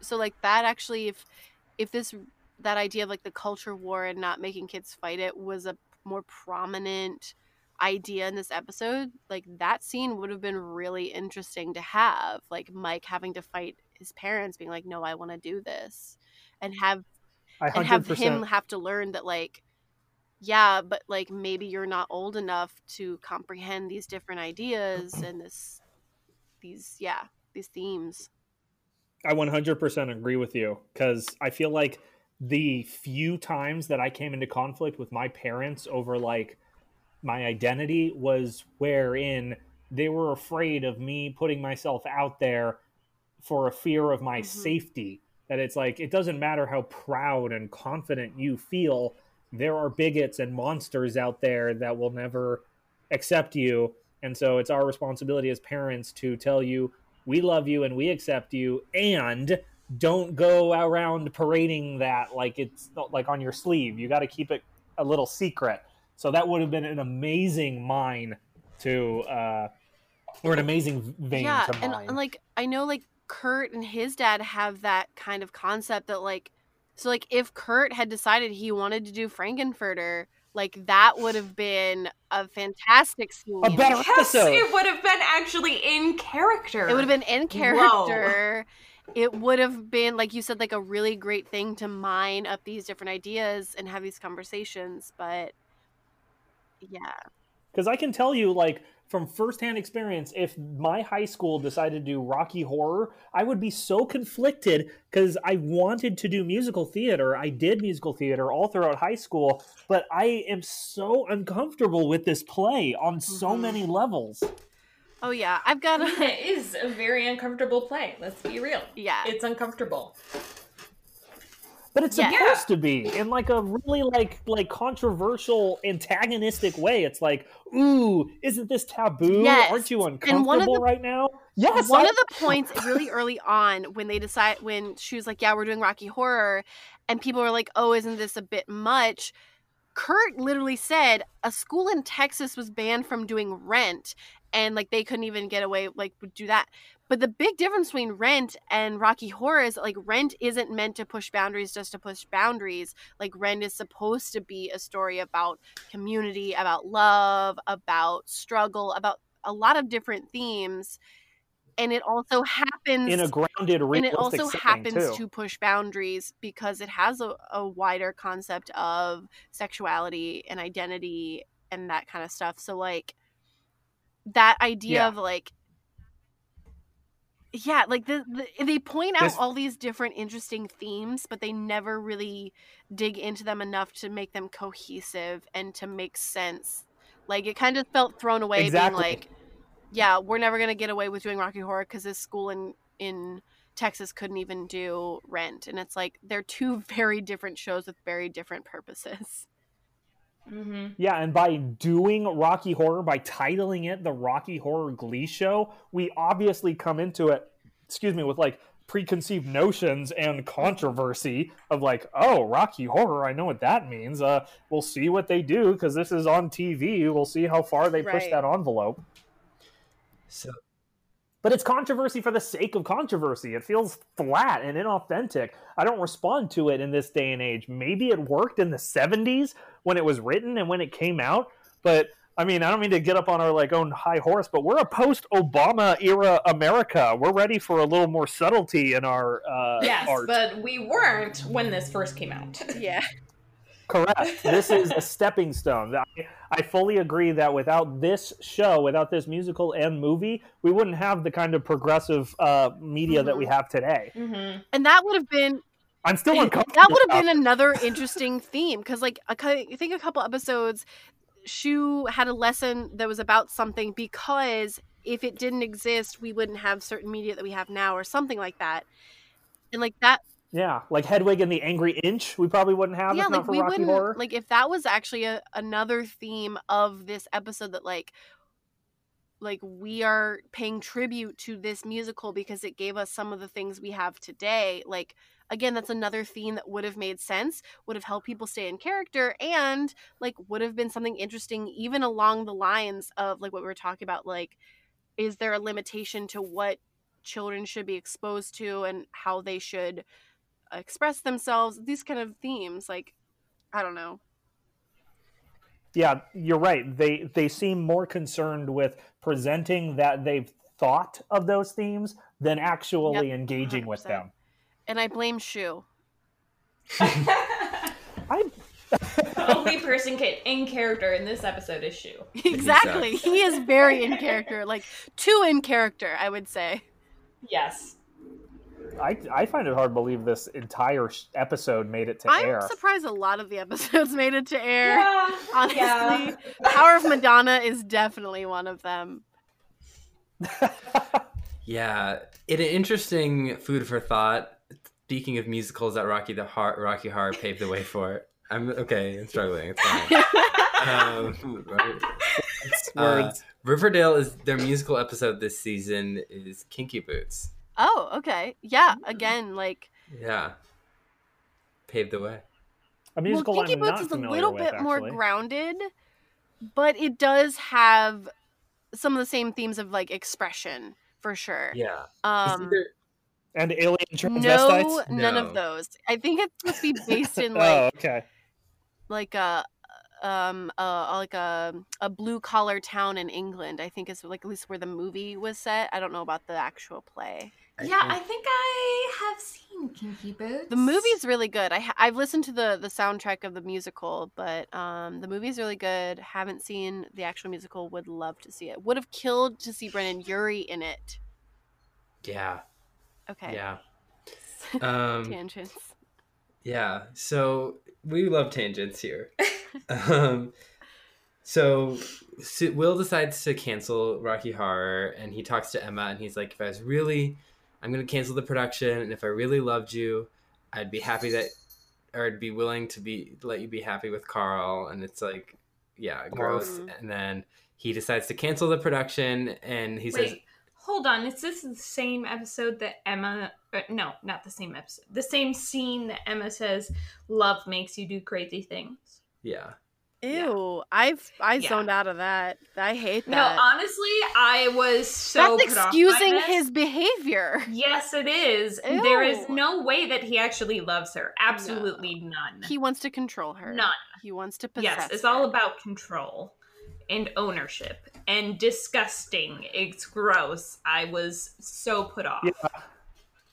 It's nice that the whole love makes you do insane, criminal, illegal things kind of died with the Me Too movement. Yeah. Yeah, it's in- and it's in the Crazy Ex Girlfriend really died. cra- crazy. Yeah, hopefully it's in our Crazy Ex Girlfriend really dissected it to the point where, like, that was like the whole point of the show was dissecting like what's okay to do when you're in love, and like how a lot of those things that rom coms say are okay are actually really unsettling and creepy in real life. Don't do mirror. it. It's like that movie. It's like that movie that's out right now, oh, The Invisible Man. In another decade, it would be a Yeah. romance Oh no! I bet you. of like the Invisible X winning No, his no. ex Yes. back by being I bet you that was the original draft, and then Me Too happened, and they're like, "Shit, dude, no one's gonna go for this anymore." We've already filmed. It's like half it's of it. fine. Elisabeth Moss can do anything. Get another editor. she sure can. Um, so he. It's it's okay. Sorry. No, that's that's my role here. It's just occasionally bringing it back to Glee. um, so they he canceled the production and he says, "But we're gonna put it on for ourselves." And they And everyone's just- so happy about that. And I'm like, why wouldn't you be furious being like, we did all this fucking work and we're not going to get money to go to nationals? Also, we're not going to use any of these numbers at nationals or re- like they're for sure not going to do sweet transvestite competitively. Like they just wasted all their time. the music the band had to rehearse. Honestly, it's not even like about the money. When you rehearse something for like weeks and weeks and weeks, Right. it's about putting it on for an audience. Well, Whether or I not mean- you get money. I have a And question. every time you It's mentally taxing. Yeah. Yes. Well, and then he's like, we're going to put it on for ourselves. And I'm like, you've literally been doing that for the entire time you've been rehearsing. Right. What were the rest of the numbers, Schue? Was that were there people watching? Was Jacob Ben Israel sitting there? No. Like that was for them. Uh, Also, the timeline. How long Oh. were they actually rehearsing? It was four days, right? don't get me started on Glee and musical timelines because Like a week. You can make a musical in four days, Oh, Cullen. Because with musical rehearsals take like at the very least a At month, the very least, weeks. but like Yeah. yeah. because these are children with full-time schedules, most of which have extracurriculars and homework, Other than but they Glee, somehow make time. Yeah, but they somehow make time for this extracurricular thing. Mhm. it's like this But would they take never go to all classes. semester. That's the thing. Never any other classes. Yeah, Yes. It would take all semester to put on a musical, and I'd be so pissed if it was some if, if it was Rocky Horror just because the teacher was horny for the guidance counselor, and then we didn't have to... I would get that motherfucker fired. That's what my first step would be. Yeah, I'd be so mad. Um, so this He pitched doing touch a touch a touch me with a student. Oh. Yeah, remember in the first episode where Rachel gets someone fired for groping a student? Oh, This is yeah, this is literally And then the more th- principal brought them back into the school. this is amazing because if you think about the first episode and that sort of like crux of Glee Club being what it is now, none of these storylines make sense because all of these people should be fired based on that same logic. Again, this is Twilight Zone, but Glee. Everything is a new world. The characters reset. Because of the time warp. They sing time warp at the end, Ugh. oh. and it happens. Um, I hate that song. And it also makes no sense. What version of Time Warp are they singing where all the characters are on stage and Brad gets to take over for Riff, Riff Raff's lines? I don't think I Is I the curtain call? maybe. We don't No know. There's no audience. Because they all collapse on the ground, kind of like, isn't it at the end of the movie they're on the ground? No, it's worse than that. Okay. Yeah. I Yeah. don't even really remember the end of the movie because I normally like shut it off at a certain point. Uh, no, I just I wrote down on my list of ways Mr. Schuester is a Mr. Schuester's a creep, and at the very bottom I said he realizes he was wrong and gets rewarded with a private performance of Rocky Horror performed by his cabal of sexy children. Oh! yeah, yeah, that's accurate. like dance for me, children. Gross, but accurate. like, oh yeah, I'm gonna have these children perform Rocky Horror, but then at the last second, I'm just gonna make it a private performance for me. oh, oh, oh, that's even. Yeah. Oh. Yeah, do the I mean the kids only kind of know that like it got canceled because it was inappropriate. So like, Yeah, uh, gross. Yeah. no, but once again, this is a problem that he caused, and he doesn't get punished. In fact, he gets rewarded Yeah. at the end of it by his squeeze, saying like, "Wow, you've really matured." it's like, have you or have you taken seven steps back? Mm-mm. It literally took every single character in the entire show. There's no characters left to tell him this is a bad idea for him to decide maybe this is a bad idea. But he made the decision that it was a bad idea. Therefore, And that's the everything's point. okay, right? Yeah, Exactly. Isn't he a nice guy? Oh my He's Didn't he such a nice guy. He's He so- realized it was a bad idea to stalk you, so you should date him since he realized that Oh that. my goodness. And that is all that any woman is ever looking for. exactly. Uh, yeah, Mr. Schuester is a incel. Is everyone Uh, okay with some quick Joker spoilers? I, loved it. I will literally wait. Are we talking about the movie Joker? Yeah. I will literally never see it. Go ahead. Aw. For listeners, if you plan on watching Joker and you have not, these are spoilers. This is spoilers. There's this scene where this woman that he's stalking is suddenly like, "Oh, I noticed you following me," and then she becomes like his girlfriend, and I'm like, "No woman would ever do that. This makes no sense." No, That's why I will not watch that movie. he It's- realizes he go like we Yeah. the audience realizes that this was just a fantasy and this woman wasn't following him around. So then I'm Yeah. like, "Oh, this movie makes so much more sense now." Ah. because she's freaked out that he's stalking her. But at first she's like, "Oh, I'm into this," and I'm like, "What? What? What? What? What? No." Yeah. Yeah, dude, the way Todd Phillip, the way Todd Phillips handles that reveal is so good.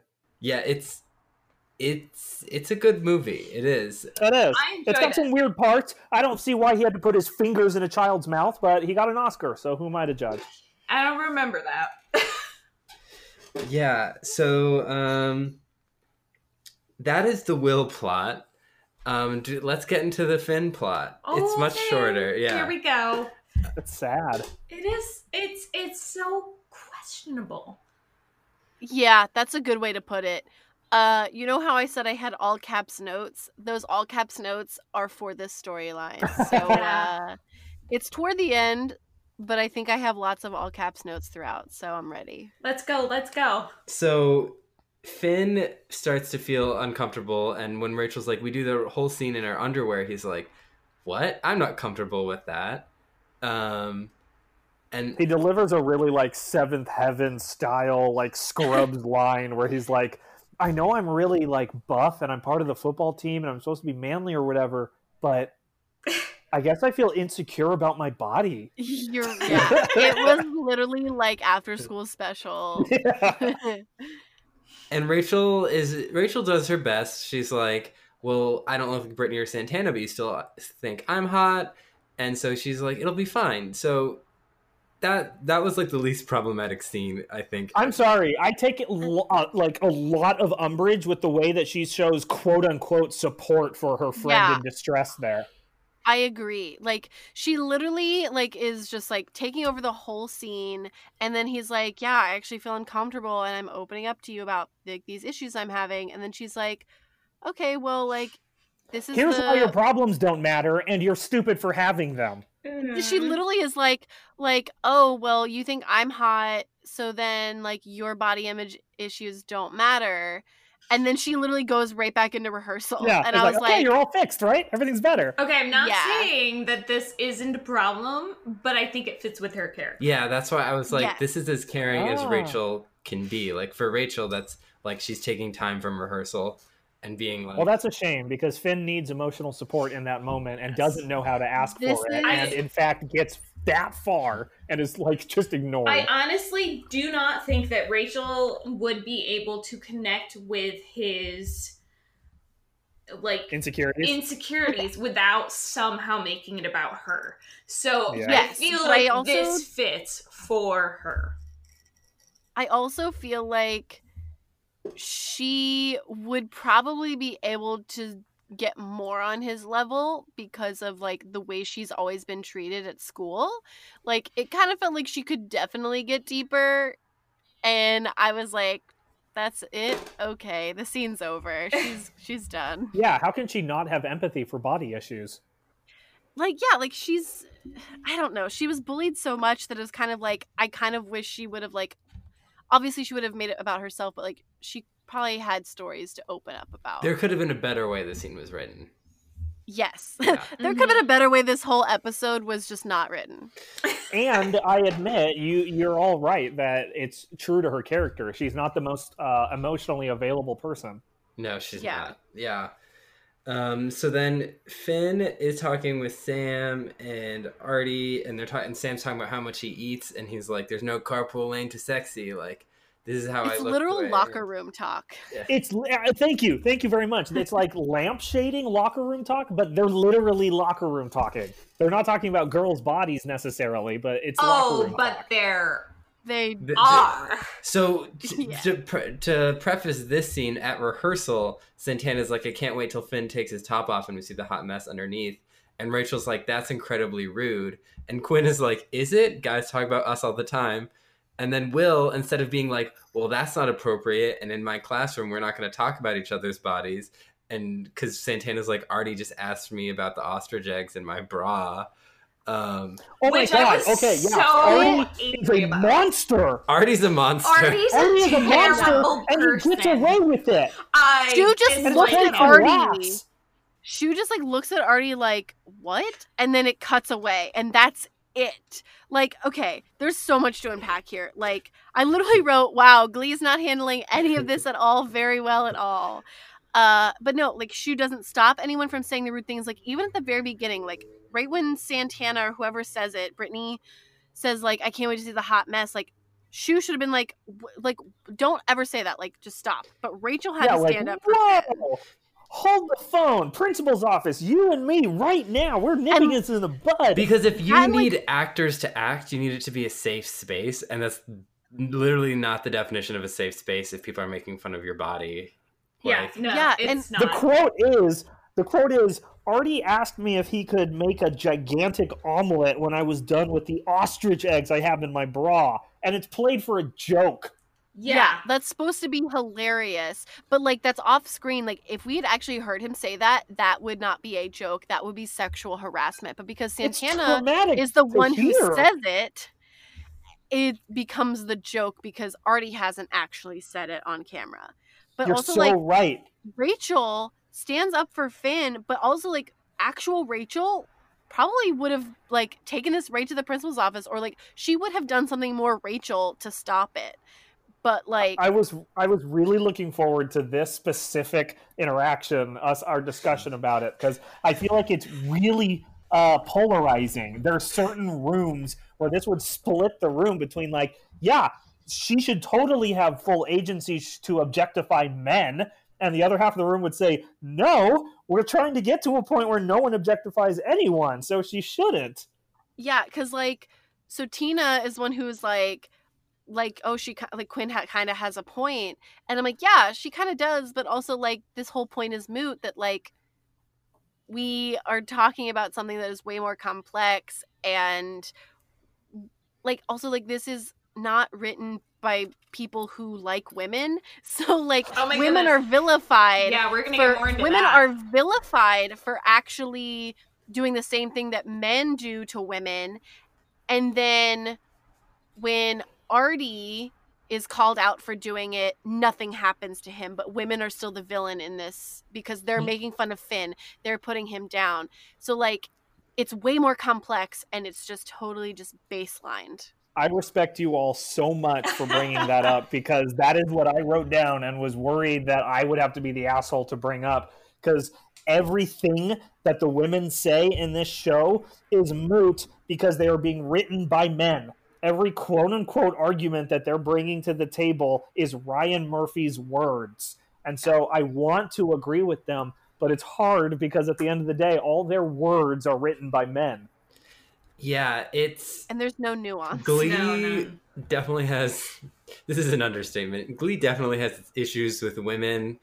Um, just It hates them. it really, Yeah. it really does. Glee hates women There's a later, there's later a joke in a later season where Tina is like hashtag Glee hates girls. It's like so funny because it's like kind of real. And, um, so I can't wait till we reach that episode in our long journey. Um, Well, honestly, Oh, like so this is many the entire time I was watching this episode, like I was disgusted by Mr. Schue.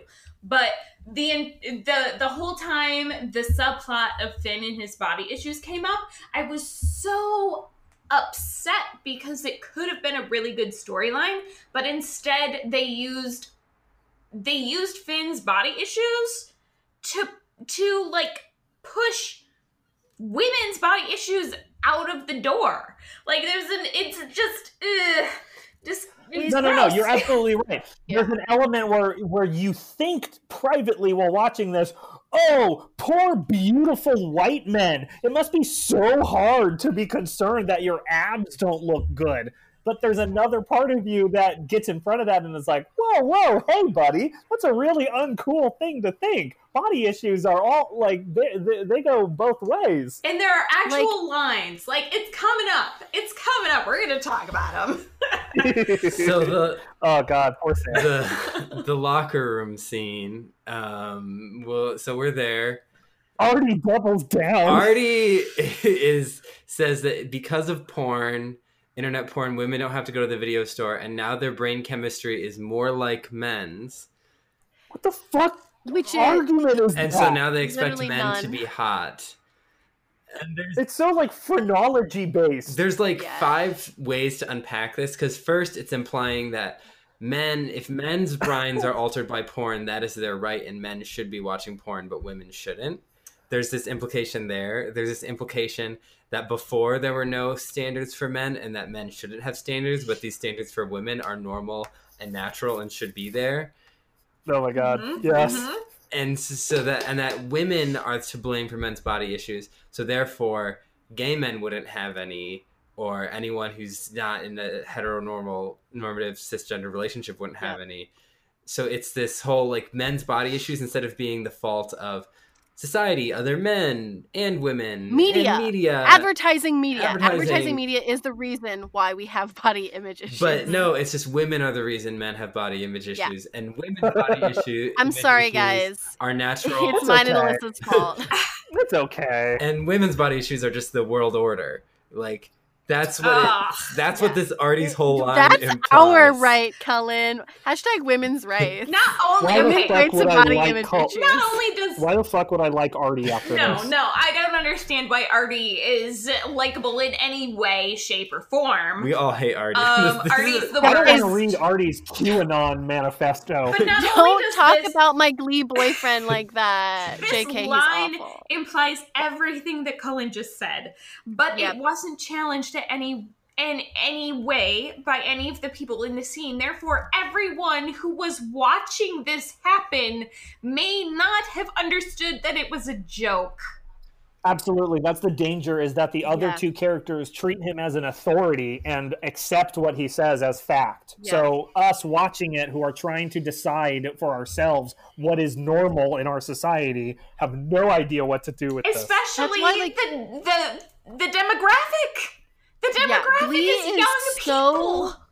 Glee is so on this like now we understand it to be this very big phenomenon, but like season 2 like it was really popular, but it didn't quite have the like the lift that it does even now.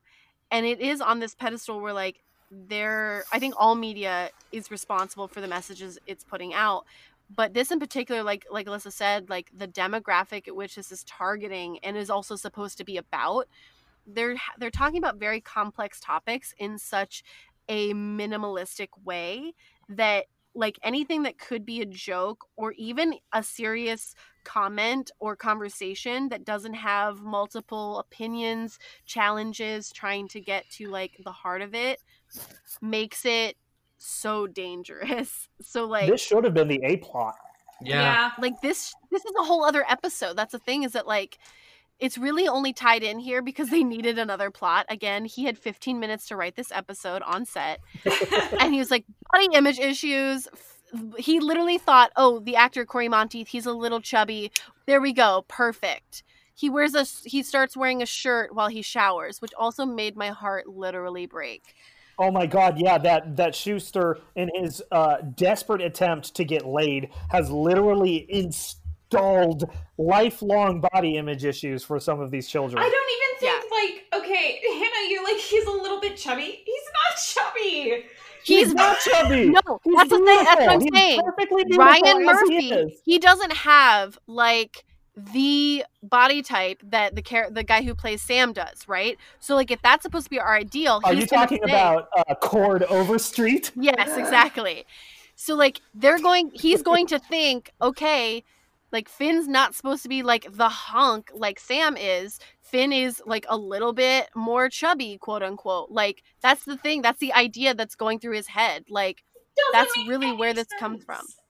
None it does because that's Hollywood. Like that's Oh, how I media represents. I hate it I know. so much. and like th- I can guarantee because like we've talked about this before how like Ryan Murphy will come up with ideas for certain character flaws, I guess, based on things that if the the actor isn't already subconscious about will become sub- subconscious about because like Like with He'll Cord Overstreet physic- and his lips and Yeah. his so lips so flaws hurts. being physical abnormalities, which are not actually flaws. not even abnormalities just physical attributes Yes, that Ryan. Murphy deems Differences. jokeable Differences. he deems Yeah. Mhm. jokeable Yeah. because not like i know there's another character later on who who has a big central part of their existence is based on the way they look and actually quite a few people i'm thinking of. So like this is a trend and this is like honestly just like one of the beginning episodes where it just like the writers are picking out things about the actors to portray into the characters and they're not handling it well.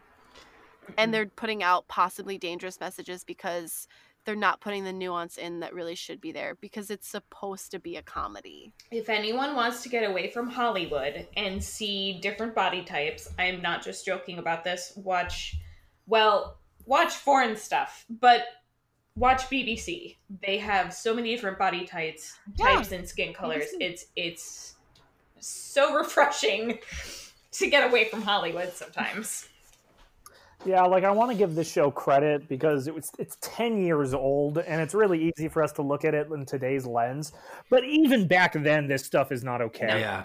No. Mm-mm. And like Ryan Murphy does this even in shows that he produces now. Like he'll he makes uh Emma what's her name Emma Roberts the bitch character in everything he makes, and like like who knows I was that's gonna done to her say- psyche like I was going to say for my podcast The Gory Days, I did uh, American Horror Story 1984. I did a rewatch uh, every episode I would release my podcast the day after recapping what happened. And God, I know it's supposed to take place in the 80s, but Jesus, some of the way some of these men treat the women in that show. yeah I, I wonder Ryan if Ryan got Murphy likes women at all. he hates women. Um, yeah. Uh, so the next scene in this storyline is after Will tells Sam, "I don't want you to play Rocky anymore. It was un- I shouldn't have put you in that position." And Sam's like, "Is there something wrong with my body?" And he's like, "Oh no, no, not at all." And so then Sam is like, "I could just see myself with fat rolls, like." pulling over like oozing over those shorts and sam's in perfect physical shape so this is a sign of like anorexia Yeah, I Body actually Yeah. dysmorphia. Yes. Unhealthy body I issues. felt Yeah.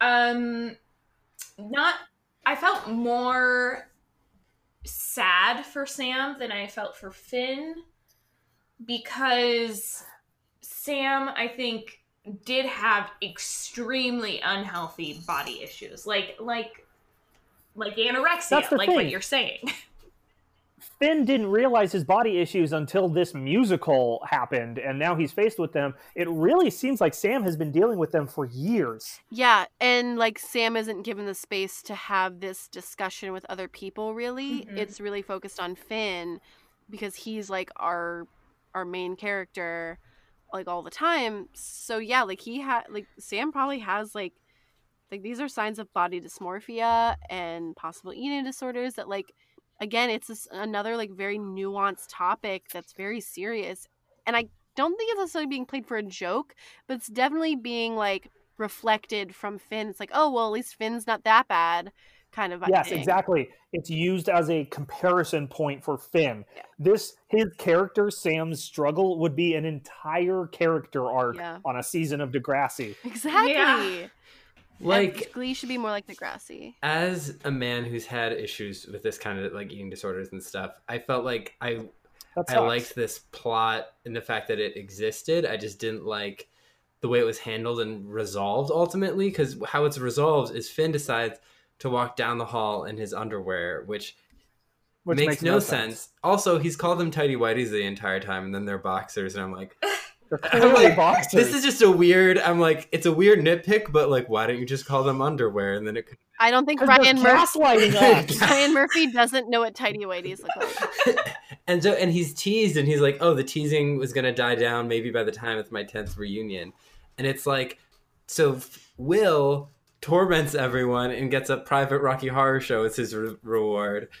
And finn goes through develops body image issues and is mocked Mhm. yes. and But okay, so when Finn's walking down the hallway, he's not mocked for his body. He's mocked for the way his underwear look. Like someone's like nice grandpa underwear or something like that. So like he's not even mocked for his body really. True. So that kind of didn't line up. But also like his idea was so Finn in that he was like I kind of I loved how the actor played this like purposeful idea of like I'm gonna go and show everyone how hot and sexy I am, but then like in the context of everything, it's also super problematic. But I did kind of like the way he played it. It was kind of funny. he's so I'm good really conflicted. he's he's good at being like cute and dopey and like oh i'm gonna do this this is gonna be a great idea and you're like this is not a great idea Yeah. So also like when he's walking down the hallway, there was another extra, want to call him out. Is the first person we see who sees Finn and he like turns around from his locker and then throws himself back into his locker out of shock, maybe disgust, I don't know, but I was like get that guy an Emmy. That was amazing. also, doesn't make sense because no one would have that reaction. Like everyone would just be. He would probably be like, "Oh, cool, this is happening." Yep. Um, Just kind of slowly just- turn and look back at your locker, try to figure out what books you have to get for your first first class of the day. Yeah. and, uh, move on. Yeah. So F- Finn is almost suspended for a month, but uh, Will argues it down. Um, There's a very specific part of this. yes, this is where my all caps notes Yeah. for this start. All right, this, you guys this wanna take it conversation. So we're in the principal's office, and um, Our favorite principal. Yes, our favorite principal. And basically what the what uh Schue's argument is is that there's a double standard because when what was it, Santana pantsed Brittany? yeah. Yes. Um, no one was suspended. But since Finn is walking down the hallway in his underwear, he's gonna get suspended. Okay. Well, that happened in the middle of a celebration. Uh-huh. Okay, so that's so that's that's step one. It was in the middle of a celebration, so apparently that's acceptable. That but makes it fine. if we are thinking about this in terms of real realis, realistic expectations of men's and women's bodies separately, the fact that Brittany was pantsed is a form of sexual assault. Correct. And her and Santana would probably both be punished because they're both girls. They would have been expelled from the school in real life. Mhm. And also, it said that Brittany probably wasn't wearing underwear. That was what was insinuated. Yeah. So she showed more than just not just underwear. Then, Which honestly made me sick. uh, Yeah. oh, so sick. And then on the flip side of that, so they didn't have anything happen to them because it was a celebration, whatever. Then Finn walks down in his underwear, presumably for some sort of performance because he's in a costume. And apparently, children needed a grief counselor and therapy for this. It's supposed to be played off as funny, but it's stupid. It's not funny, and it's actually kind of It is stupid. rude. And Because what he's wearing is what you'd wear to the uh, to the pool Yeah, or the beach. Right. It's so it's not even like a big deal. But then also in terms of like realistic standards, Brittany and Santana in real life would have been expelled and then Finn would have gotten maybe a couple days of detention for pulling a prank.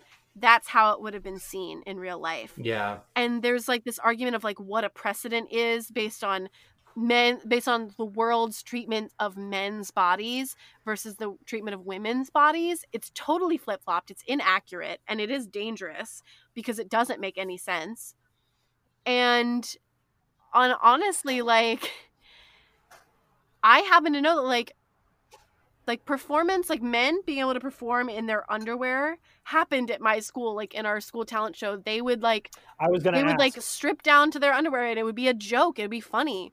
But if women were to do that like if i were to do the same thing even as a joke i would have been suspended. Those guys didn't get anything because it was part of a joke. So this whole setup is getting everything wrong all for the sake of i don't know shoe i have no idea Yeah, the double standard is really real and it's and it's incorrectly executed very in this episode Executed. yeah. Yeah. Um so that's that storyline. Uh even down to the way that it's filmed when he's walk when he's doing his strut down the hall there's all but one shot of his full body as he's walking and it's ex- uh, overtly unsexual Yes. Yeah. Mm-hmm. Well, because but that's a double standard if a woman were in her underwear it'd be difficult for the camera and editing to not make it sexual Oh yeah, we would see we would see the boobs, we would see more of The the, ass. Like we have a brief shot of his butt, but it's not like played up as like sexy or anything. It's just like that's his butt. Well- his, his shorts are kind of baggy. And that's what I think they were trying to say is that if a woman is somehow sexual, then it's fine because that's the way that the world is supposed to see them.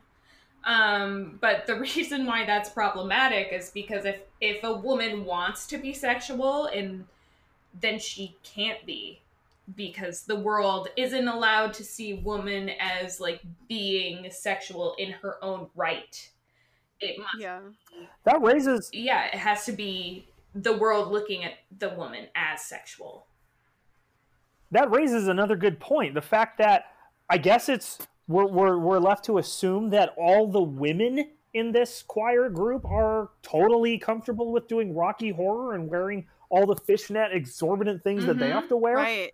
Yeah. And like why would because that's what women normally wear. why would Emma also be okay with that? Like we don't explore women's perspective on this at all.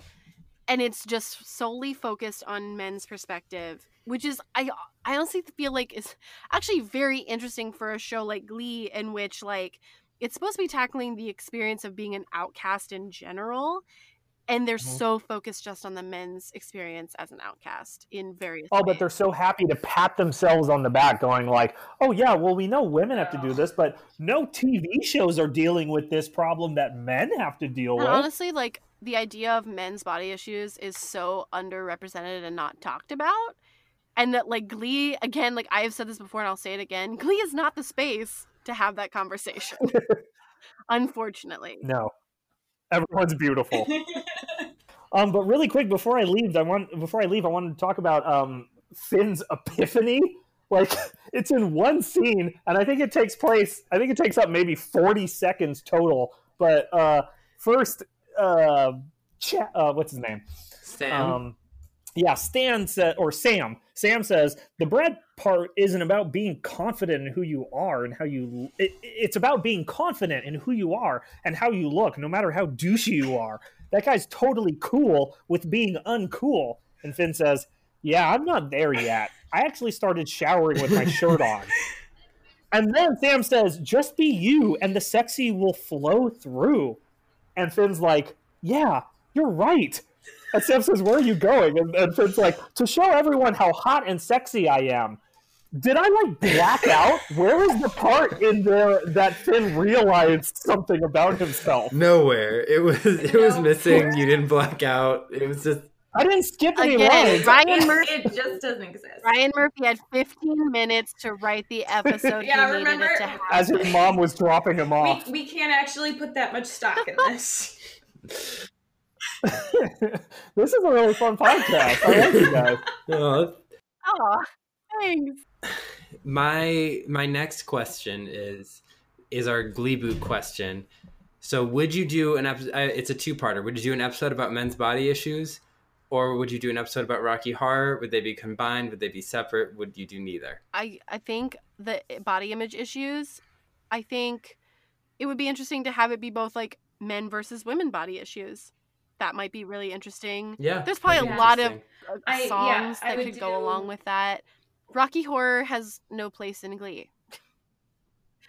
No, I was gonna say there was no, there's no way I would do a Rocky Horror Glee episode, but I would definitely do a body image episode, regardless of gender. Yeah, you could sing "Pretty Hurts" by Beyonce. I feel like you could do a Rocky Horror episode, but to do it justice, it has nothing to do with the show itself. It would have to do with the fallout between parents and the school and the body image issues and just the like w- children portraying sexual promiscuity issues. Like Yeah, the mayor might get involved. separate- Yeah, it's such a whole separate issue. I feel like it Yeah. needs a different episode other than body image issues because they're both so complex. But Yeah. then we're going, we're, and then you go from like, it goes from Rocky Horror equals body issues, and then you're going into like a whole sort of Footloose episode. You know how Footloose is like Mhm. the children against the town and so like that's how i feel like a rocky horror episode would go down as sort of like a footloose sort of I just think of like I did Bye Bye Birdie in my middle school, and they kept the line in where one of the characters punctuates the end of a song by going, "Let's all have an orgy." And the joke is that they don't know how to pronounce orgy because they're a child, but they want to have an orgy.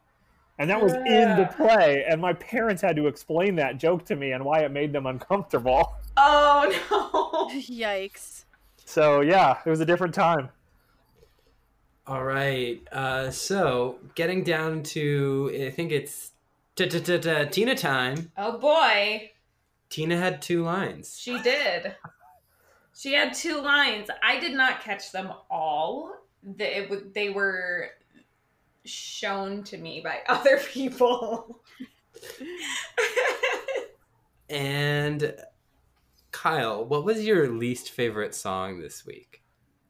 Um, so a lot of the songs, it's funny. I like the music from this musical.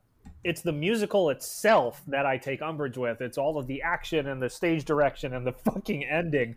Um, I'm sorry. Are we allowed to swear on the show? Yeah, Yes. swear all the time. Absolutely. Okay, good.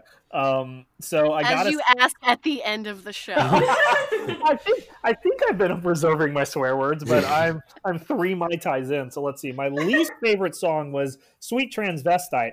I freaking love Tim Curry's version of Yeah. that song, and I hate to be like a, a Rocky Horror fundamentalist purist because I really don't care.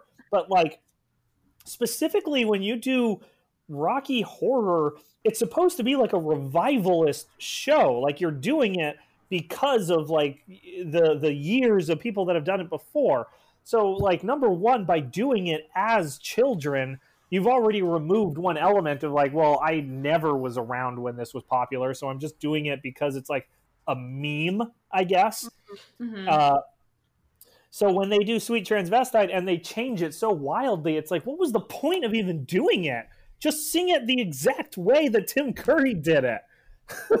so Sweet Transvestite is my least favorite one because man, she does such a good job of Mercedes does such a good job. I want to give a shout out. Who's the actor that plays Mercedes? Amber, Amber Riley. Riley. Amber Riley does such a good job with this song, and it is not sweet transvestite. It's a wonderful reinterpretation of the song. That would be great at any any other context. But if you're trying to tell me, oh, we're doing Rocky Horror and that's what you do with sweet transvestite, I- I'm very upset. so that was my least favorite That's song. your least favorite. What's your least Yeah. favorite, Alyssa? Okay, uh, somebody give me a rundown of every song that was in this episode. So we started with science fiction double feature. We have Over at the Frankenstein Place, Damn It Janet, Hot Patootie, Sweet Transvestite, Touch a Touch Me, and Time Warp. Oh, okay, okay. It's between two, and since you already did Sweet Transvestite, I'm gonna go with Touch a Touch Me. Um, I just did not like the connotation that this song was used in. I, I like. Okay, so I like Rocky Horror Picture Show. Okay, Yeah. um, but this song with Emma and Schue made me want to throw up. That's all I got to say. Yeah, I'm gonna go with Touch Touch Me. Hated it. Hated every moment it was happening. Wanted to not be there. God, Yep. especially the high schoolers looking in. Yeah. Yep. Yep. Uh huh. Hannah, least favorite. Uh, touch it, touch me. Like I felt that way before we came into this, and then realizing that Schue chose to be Rocky and was even knowing that Rachel was Janet, uh, solidified it for me. So yeah, touch a touch me can go fuck itself in this version. Yeah, the fact that he even pretends that it would be okay for him to be Rocky, like it's already a red flag for John stamos's character to be in there to mix adults and children. But he's Yeah. a pretty innocuous character. I guess that's fine. Like, oh, maybe you had your uh, biology teacher have a cameo in your musical. We used to do that for our Right. musicals, so that makes sense. But for him to be the sex symbol, for him to even right. think that's okay. No. Ugh. what was your favorite song? Uh, my favorite song was over at the Frankenstein place because I love that song. The chord progression in it is really fun. It's funny. This musical has like it suffers from being a product of its time in that it didn't exist in the 80s, so it didn't have musical 80s tropes to build off of. It's a song that, in my opinion, wants to be in the. It, it's a musical that, in my opinion, wants to be in the 80s, but is stuck in the 70s and so it uses a lot of rockabilly chord progressions and blues scales and stuff which feels really silly. So uh, over at the frankenstein place is the one that for whatever reason feels like it uses those blues scales and those rockabilly uh, tropes to its advantage. And it's fun to sing and it's actually accurate to the original. So that's my favorite from this show Alyssa? Okay, so I'm gonna go with Sweet Patootie. That's that's Or Hot called, right? Patootie, Hot Patootie. One of these days, I'm gonna get song titles right. Um, uh, I had a lot of fun watching it. I had a lot of fun singing with it. Everybody knew the swing dance steps, and I would have known the swing dance steps. I could have danced to it. Um, and it was fairly clean. Like, that was probably the cleanest song. Um, It's got that going for it. yeah. A sw- uh, the cleanest song where an adult sings with children. Yes, exactly. Even though his shirt was just undone one button too many times, like that, you know, Gotta I could, off I that could get there. Yeah. Uh, my favorite was Damn It Janet. I thought it was fun, and I liked Finn's voice in it. Um, yeah. Hannah? I also loved Hot Patootie. Again, like I also could sing along to it. It was the only one that I felt like I wanted to sing along. The rest of them made me severely uncomfortable. yeah. All right. And then uh, MVPs and LVPs. Kyle, who is your least favorite character? Schuester, Jesus. Like, with a bullet. He's a disgusting creeper monster. And I can't believe that the show thinks that I would root for him. He's a creature of the night. Like Yeah. what? I can't. I can't accept what kind of reality allowed people to think. Yeah, that's our hero. That's a heroic thing to do. Yeah, he's Oh, definitely he's flawed. He'll learn. he's definitely my least favorite this episode. I think we can all agree that he's the worst, right? Yeah. okay, shout out to Artie though, because Oh yeah, honorable mention for being awful. Close second. Artie's pretty terrible, but Schuester's the worst. He's off screen terrible. On Yeah. screen, uh, Schuester's the worst. Matt Morrison, Jesus. Yeah, he's garbage in this episode. It's like he's terrible most of the time, but this is his worst episode. Oh, he's so good in uh, American Horror Story 1984, just like walking around as a GD sex symbol, like waving around that hog every scene. Oh, gross. it's so great. He's laying it on um, Carrie Fisher's daughter. It's the best. Oh, Ugh. I'm so ill. um, all right, and who is your favorite character this week, Kyle? Uh, Sam, number one, yeah, Chord Overstreet. Um, can we can can you can we like get this out of the way? How old is this actor at the time of this episode? Not Uh, 16. Okay, never mind then. Never mind. Uh, he he's a looker, but he's not that great. Um, because he's only sixteen. No, I said not 16. Oh, he's over. Okay, Yeah, so he's, an over adult. eighteen. Yeah, he's they're all adults. When Oh well, then yeah, number one, Sam. Because goddamn, man, Chord Overstreet. He was this guy walking around. 21. 21. Oh, okay, then that's that's safe. Then yeah, I'm gonna say number one, Sam. Cause man, man, we get to see like those abs, and he has every like he shows up in his Rocky outfit. He has everything to to show off. He has every reason to be body confident.